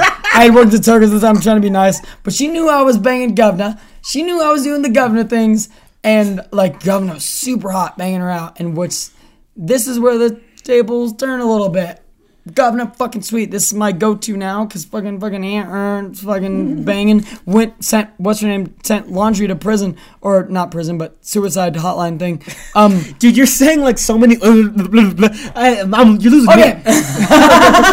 Laundry got folded at a fucking insane what the asylum. fucking metaphors again. Laundry got folded. Yeah, at- that's. I think that's what's making it so clunky. laundry. She's no, no. Okay, so laundry is under suicide watch. Yeah, right I now. got that. She's being protected. You keep saying it's asylum, like she's at Arkham. Yeah, that's what I keep doing. It's on, it's on Batman. you got it. You got it. No, um. So yeah, she's at the insane asylum and uh, Arkham, and she comes to me and I give her a sandwich, which is weird. That sounded weird, but uh, I that keep, I keep banging Governor right, and now Governor and me are at my house, and we're out with a bunch of friends. I bang her on my couch, and I'm super tired, and she has to go home to her parents, and she gets offered a ride from my good-looking friend from Aunt Ert, who banged the last fucking laundry, no way, dude. and another friend offer a ride. Yeah, we'll drop her off. Sweet. Girl I'm banging, no problem at all. Fuck yeah, I've been hitting this hot ass chick. Then I found out two weeks later that on the ride home, fucking Aunt Ert and good looking guy start making out with her. Then they get her to flash Wait, her fucking tits. Yep, and they get her to flash her fucking tits. They're gonna do all this slutty shit, and then I find out two weeks later, after I'd already been making her and, and with her, that the friends that I fucking love, they're messing around with her. And I'm like, dude, what the fuck? And the end of the story is, I don't know why I'm still friends with the people I'm friends Dude, with. seriously. You shouldn't be. Like I'm sitting here contemplating. Like, there's no way. There's I want to. I just want to. I want to like uh, just reiterate that I'm not one of the friends of the story. No, I am not any of these motherfuckers. Oh no, A- Adney would never do that to me, and I would never do that not to in that Adney. situation. Never, ever. But some Like, people that's do. so and You want- hey, you wanna make that's out with to both of us? show that I'm a good friend. That I am there for those who are not there for dude, me. That shows you're a pushover. There's Oh. a little bit, a little bit. Yeah. I'm not trying to be Back a dick in the or day, anything. he was a pushover, and then I. He was the an emo kid at the fair. time. He was an emo kid at the time. Can time. I say back in the Let's day, me? remember the time. Can I say that I, that's say, I fair. can I say that I for, I said was forget literally 10 years yeah, ago. Can I say forget dumb fucking bitches, forget all that past sex after a breakup. That was that was mine.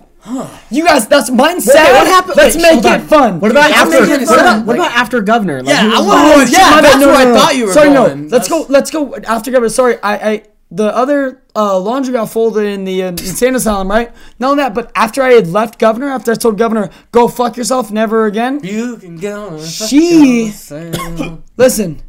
She slit her wrist with a butcher knife and got taken to the fucking insane asylum. Well, dude, to- okay, I'm done with your story. two girls. No, well, there's actually bragging. Moving now on. I'm bragging. No, listen. Now I'm bragging. No, listen. Name me, if you include my ex, there's three girls that have been sent to fucking the mental institution or tried to kill themselves because of me. Not because of the D, but because I pick mentally ill women. He has a type. Yeah, That's not funny.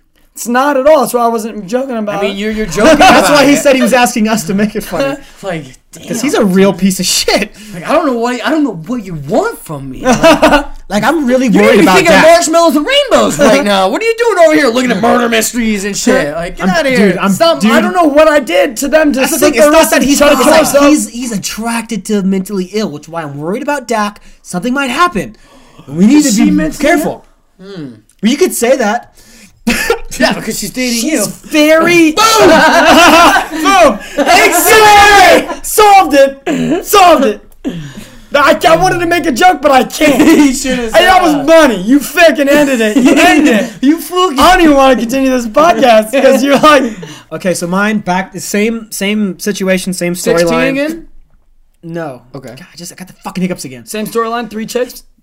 No, the, the All songs, insane the asylums? songs, the Oh. songs that I just fucking talked about. Oh, okay. This So is Nora this is the that breakup. Explorer. Don't do that joke. It's not even a good joke. You said it. You made I it. a never, thing. I never said explorer. Der. I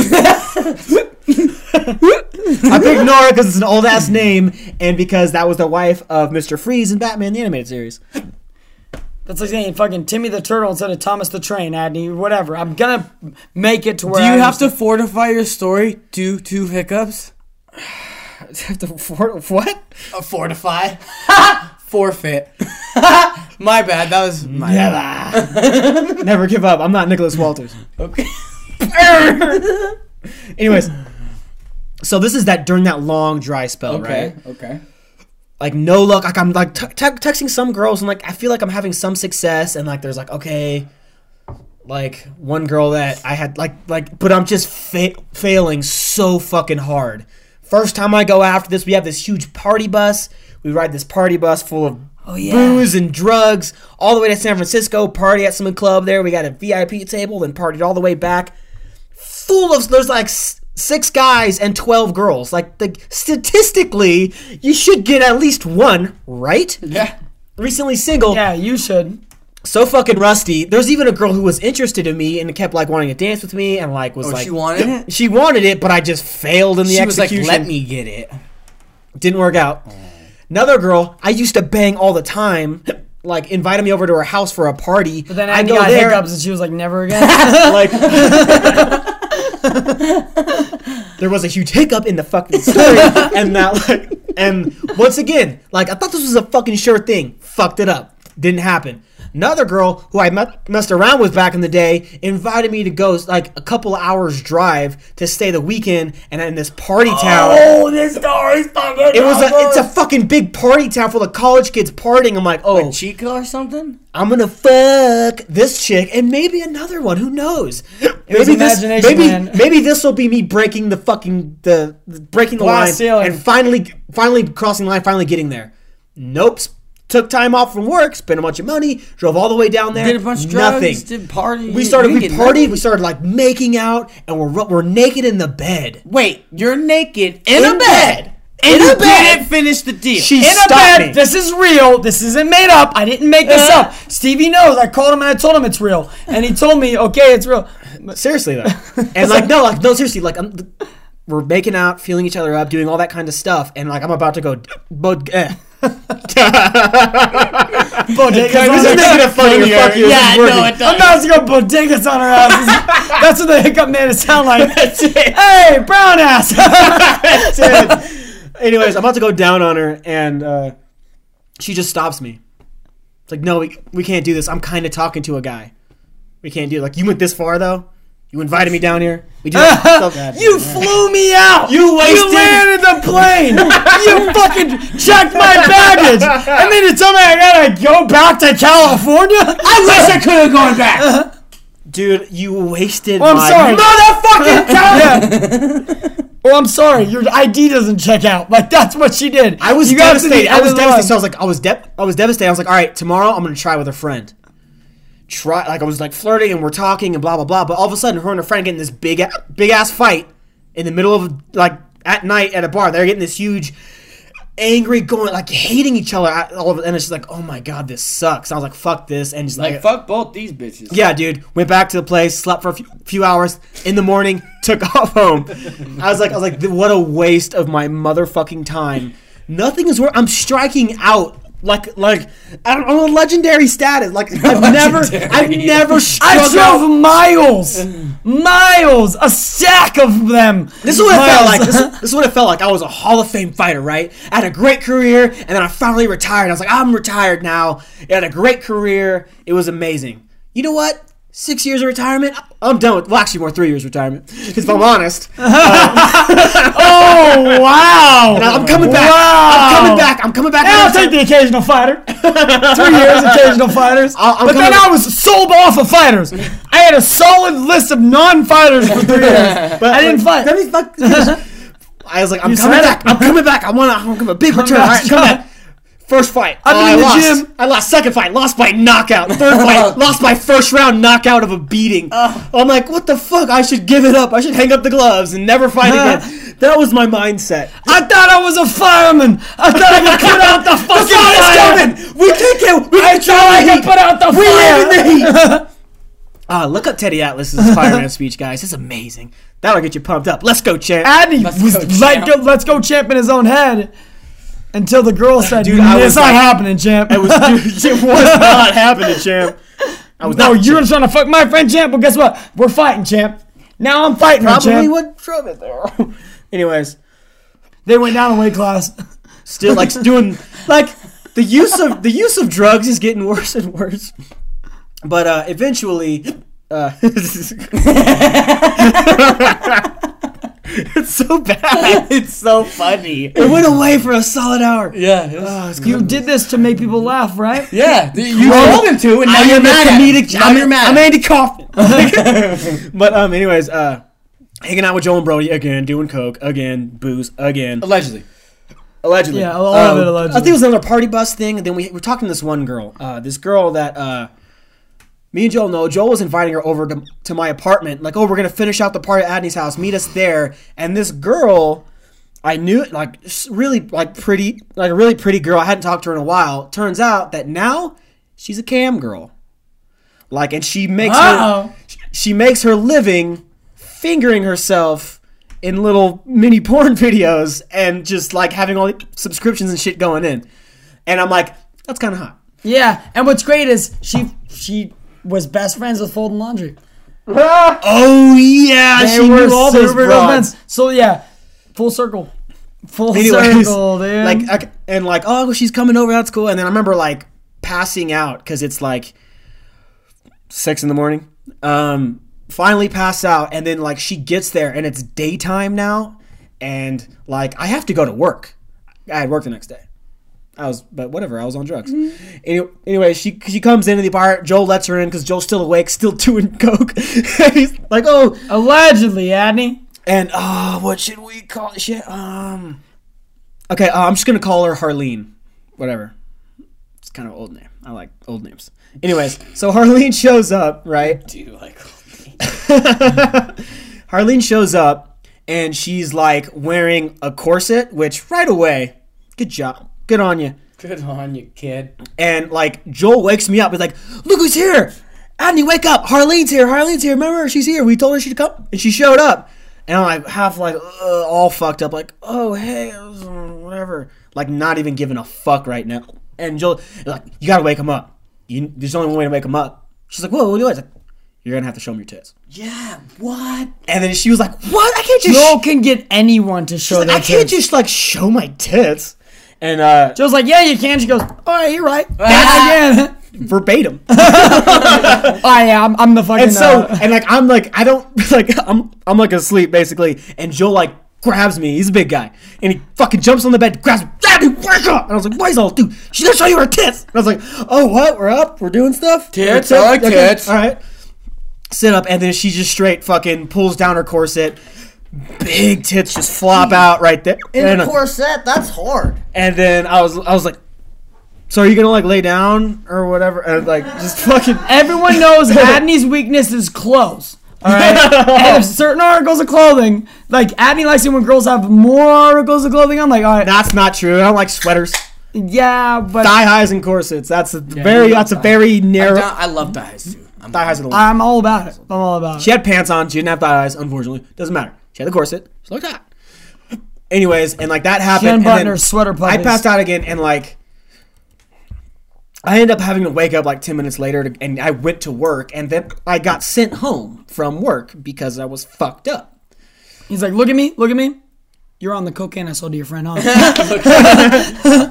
And he was like, of course, my boss was like hella cool about it. He understood everything. oh, I've been there. I've been there. Exactly, but in an accent. And uh, he sent me home. Oh, that's Mexican style. Fuck you. Cuban style. oh, fuck off. That's white girl style. Anyways, um, I go home. Everyone's finally passed out. And then, like, finally, like, Joel wakes up and, like, we're ta- I'm, like, talk- talking to Joel and talking to Brody. We're in the living room. And, uh, we're just bullshitting. And Joel's all, I was like, I'm like, I'm so fucking tired. I need to fucking sleep. He's all, dude, just go to sleep. I was all, fucking, Harleen's in there. I don't want to be fucking creepy. And he's like, Who? Harleen. Uh, Harleen's in the bed, and I was like, I, I don't want to be just some fucking weirdo. It's like, hey, move over. He's like, dude, don't be fucking Dude, it's your bed. She's the weirdo. You're Yeah. allowed to be. Exactly, like encouraging me to go in there. I was like, yeah, fuck it, fuck yeah, it is my bed, isn't it? It's my Yeah. apartment too. Joel, hey, Joel- Joel's don't I- pro rape. Joel's pro rape. Don't I pay all the rent all myself? Okay, I'll go in, and then like I just go and I lay down. He's pro choice. Like Joel's pro. Like you have the choice whether or not you want to rape her or not. So it's basically this. Yeah, it's my house, bitch. You don't want to get raped? I, I, I, get to choose. It's pro choice. And what's funny is I actually talked to Harleen uh, recently. so did I. Just earlier before this episode, she was like, "You guys are gonna talk about me, huh?" she said that. I have the evidence. I have God. the evidence. Really? Because Why? of the sex talk, she said. Here's why. She goes, "Okay, you guys are gonna talk about the dark era, aren't you?" Oh, she knew the topic. Oh, she knew. Okay, so She- here's- Oh, because okay. Let me. Here's the thing: is like because- she she mess she uh, she messaged me on uh, I think it was on Instagram like for something, and then we are just like kind of talking, and she was talking about uh like how she like actually had a flirt on me. Like we started talking about that time, and then I brought up the idea like we might actually do that. Like we might do that on an episode. I might tell that story. As that'd be a good idea, you know, after like first sex, after a breakup. That's actually a really good story, and I might tell that story about you. And she's like, "Oh my god, you can't tell a story." I was like, "I'll think of a fake name," and then she's like, "Okay, cool." And I was like, "Can you make, just tell me your side real quick so Yeah, I can get a more get both sides, for comprehensive thing?" And like, she basically told me like, like that's kind of how I saw it. That's basically yeah, it's the same story. Okay, You had hiccups, nothing so exciting. but she added the fact that she's like, I actually always had a heart boner for you for a really long time. I was like, Whoa, and I was like, what's I was like, boner? I was like, what the? I was like, can you just? And we talked for for a minute. I was like, oh really? Like, and I pretend like I knew what that was. And we talked for a minute. And she was like, yeah, remember, like I'm the one who initiated all the cuddling and stuff. And I was like, yeah, you did. You raped! you raped! I always thought for these past five years that I did wrong. You got seduced. You thing, did wrong. then I asked- you got seduced like every other woman. then- Abney must be nice. And then I asked, I was like, wait, so what's a heart boner? Like, what does that even mean? She's like, a crush, idiot. And we're like, oh, oh, yeah, that makes sense. That makes sense too. And Abney was trying to play the DC, the dumb card. what do you mean you had a crush on me? Like, what does that even mean? Is that, is that a thing? Like, But here's what happened: is like she like the cuddling started happening, and then all of a sudden your boy's not tired anymore. your boy's a little excited. yeah. because he snorted a fucking line of pure alcohol. Fucking, you know what I mean? Joel brought in some fucking Peruvian alcohol. I was slightly so I ate a bite or two. Peruvian, oh, wow, nice. Peruvian I'm like, IPA. Oh. No, Like, I Peru- seriously, like, I Peruvian had- IPA he brought I in. had this like incredible like lamb shawarma with sautéed vegetables and rice. Only had two bites. I couldn't eat anymore. That's how fucked up I was. Anyways, he Wasted something like that. I ate it later. Okay. And I actually Oh, he ate it later. audience. You know what I'm saying? Oh, he ate it oh, later. he worked up. Oh, he, he got some food. Oh, he was hungry. He's hungry. he Oh, was cool. full at the end of two I, minutes. I initiated the kiss. I did the makeout face. Like we're laying there, all the cuddling and all that stuff, and then like I do the face, and then she's like, "Yep," and we start making out. And wait, that, she came 90? no, no, No, I- Anthony came 98. She came two two percent. I gave I gave a 2%. solid seventy five. two percent. Solid seventy five. Makeout face. Like this is uh, this is what I want to do. What do you want to do? What are you interested in? Hey, at least he didn't push what are your hobbies? At least he was like, You're in my bed. Are you into Zelda? And she was like, "Well, yeah." And then we start, and it, you know how like you'll make out, and then it gets like slowly more intense. Nope. Yeah, and it it builds up. Yeah, you And, like, wouldn't know because you go straight I to don't the know. like there's some biting and some nibbling and some kissing on the neck before it gets crazy making out, and you're usually drunk when the crazy makeout ha- happens. This went straight to wild, lustful animals attacking each other in the wilderness uh, with our faces, though. And Just like it's a baby turtle trying to fuck the chipmunk. it's the same story.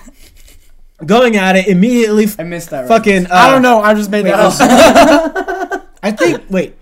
I think she rolled on top of me first for a Yeah, of course, because you didn't force yourself on her. Like we hard took, doing we took turns rolling each other, on, rolling yeah. on top of each other, making out and like feeling and rip, ripping each other's clothes off, getting butt ass naked and sucking on each other's things, and that stuff happened. we sucked on each other's things. That could be the name.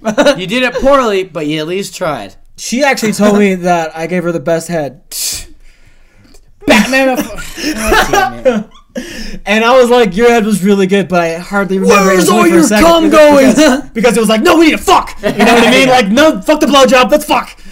Like, I was all about it. Like, I'm pretty sure that she was would have. old Adney. Now he's all about that blowjob. You know what I mean? I'll relax and have a blowjob. Yeah, I, I can really like. I'm an kick old man now. too. And be like, I like- all I'm- right, let's see what you got. I have the beast of scale. It's very important. I actually think We've- the beast of scale all might have grown ruined here a at the bit Alcoholic. House. We've Because all like grown now here. I'm like okay, and I'm, I'm going through my mind like, huh, technique's pretty good. I'm gonna give that a four. like I'm, I'm, give- I'm rolling through it as she's doing we- it. asked the blowjob? Yeah, it's kind of bad. We've grown and become more selfish as a podcast. Yeah, You're gonna blow me because guess what? I have a five star podcast. Sorry, sorry. What do you want to do, Bitch, I'm a star. Bitch, you're about to fold my laundry. You know what I'm saying?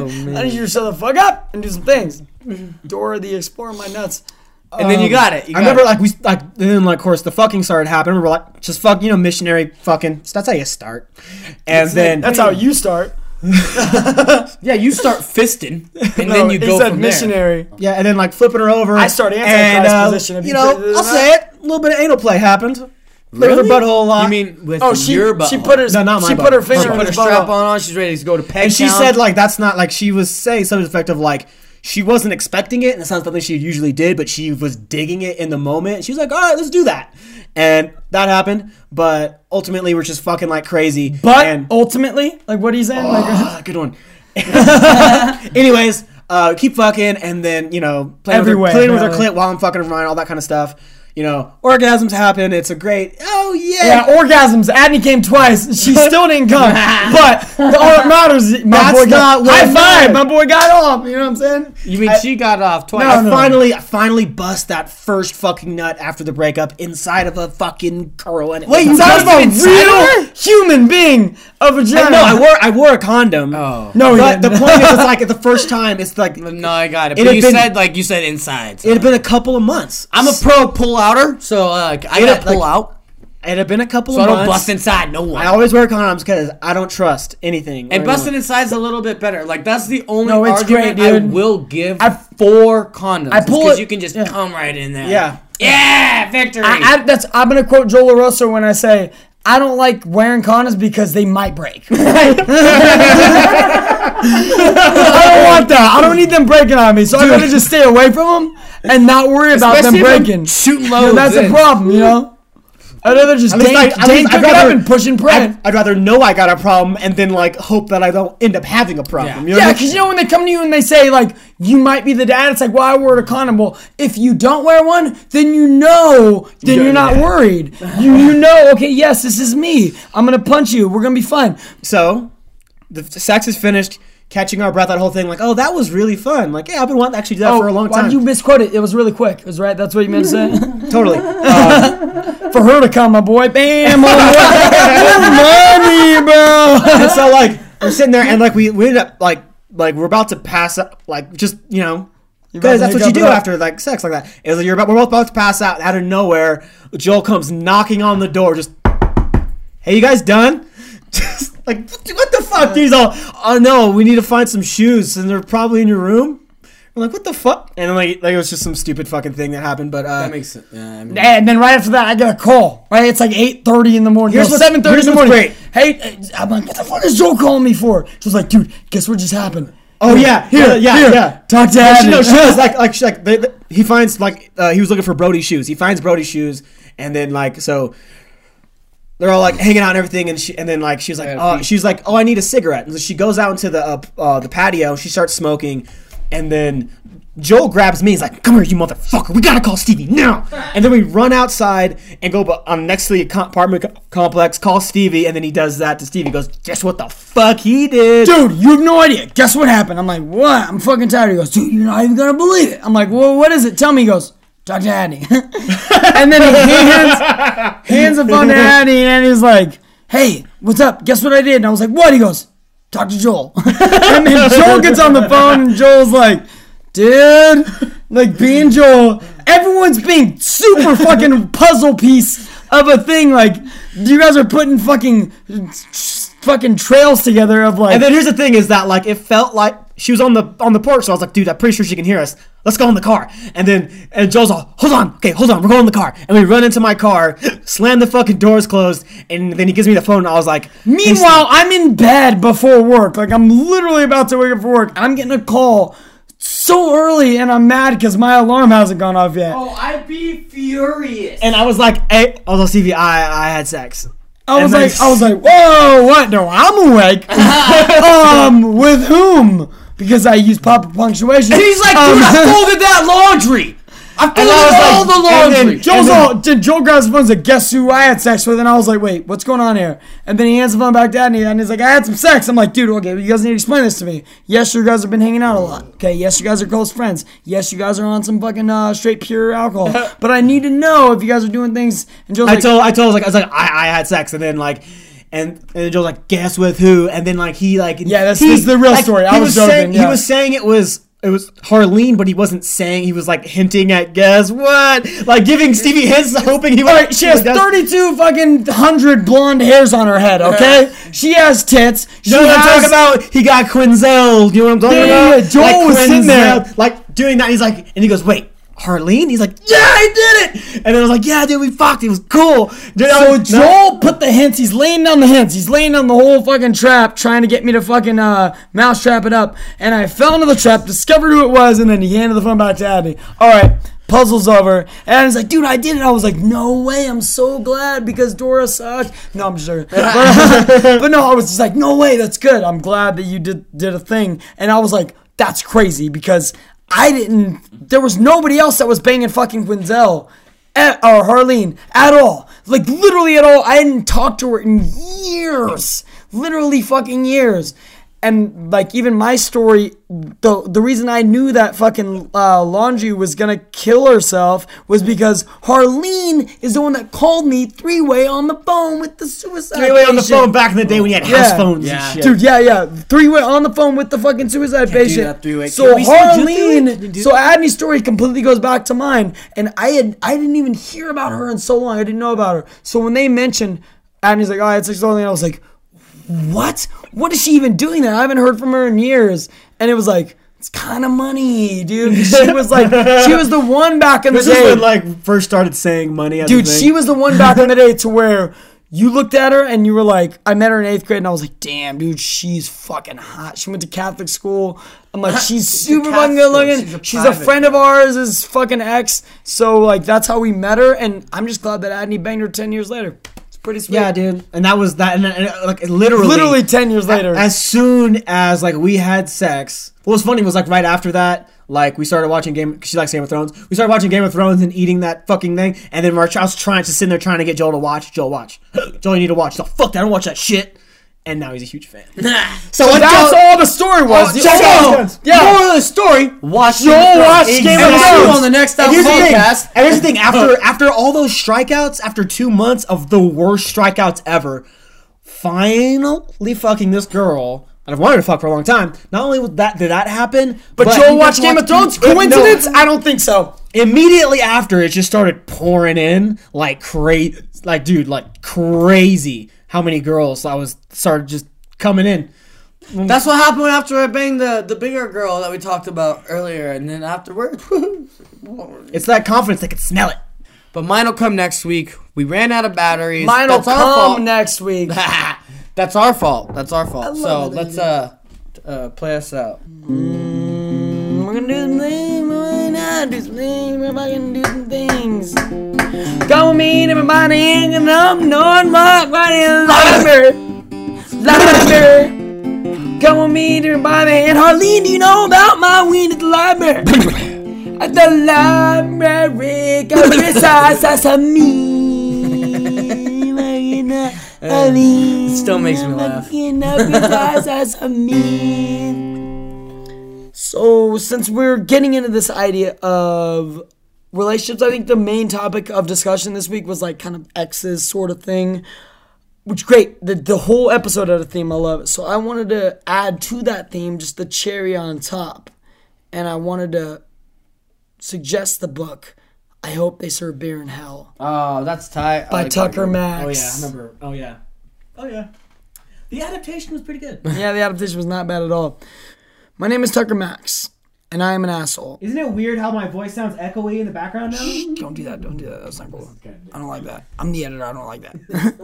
oh, I don't like that. oh, I don't like that. I can't hear any of this. Dick. I'm gonna flex because of Chris Wall. I don't appreciate jokes if I'm not telling Stupid. them. no, I love it. I just want you guys. I want your jokes on full mic. I want a full mic joke. I don't need a half mic joke. You know, um, I get excessively drunk at inappropriate times. Disregard social norms, indulge every whim, ignore consequences of my actions, mock idiots and posers, sleep with more women than is safe or reasonable, and just genuinely act like a raging dickhead. But I do contribute to humanity in one very important way. I share my adventures with the world. And these are readers' feedback that I want to share with you guys. I am completely baffled as to how you can congratulate yourself for being a womanizer or a raging drunk, or think anyone cares about an idiot like you. Do you really think that exploiting the insecurities of others while getting wasted is a legitimate thing to offer? Thank you, thank you, thank you for sharing with us your wonderful tales of drunken revelry, for teaching me what it means to be a man, for just existing so I know there is another option. I too can say, screw the system and be myself and have fun. My life truly began when I finished reading your stories. Now, when faced with a quandary about what course of action I should take, I just ask myself, what would Tucker do? And I do it, and I'm a better man for it.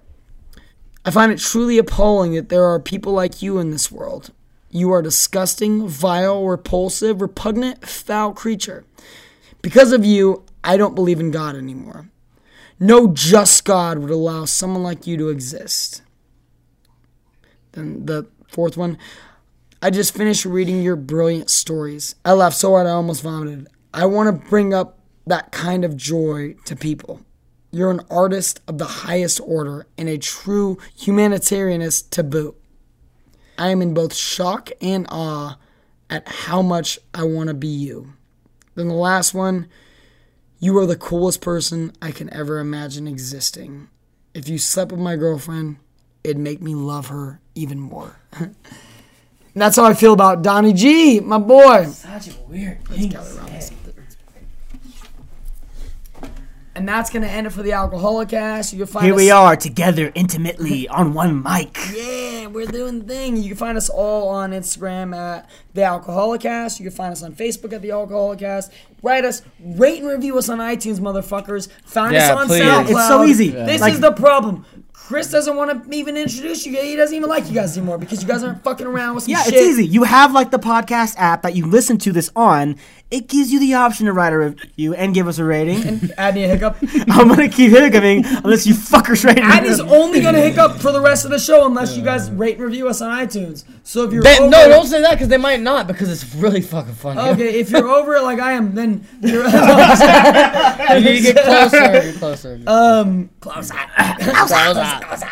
Uh, yeah, ra- rate and review us, please. Come on, we, we, you know you want to maybe do uh, share share share the uh, podcast with a friend. Snatch on the podcast on your phone. Share with a friend. Do some things you're interested. If just do some homework this week. Tell a friend about us. That's all we ask. Tell a friend about us, and you can find us all here on one mic because that's all we're doing. And uh, Aunt Er is in the garage, probably having fucking uh, remembering stories about him banging some chicks that I was with because he's a dick.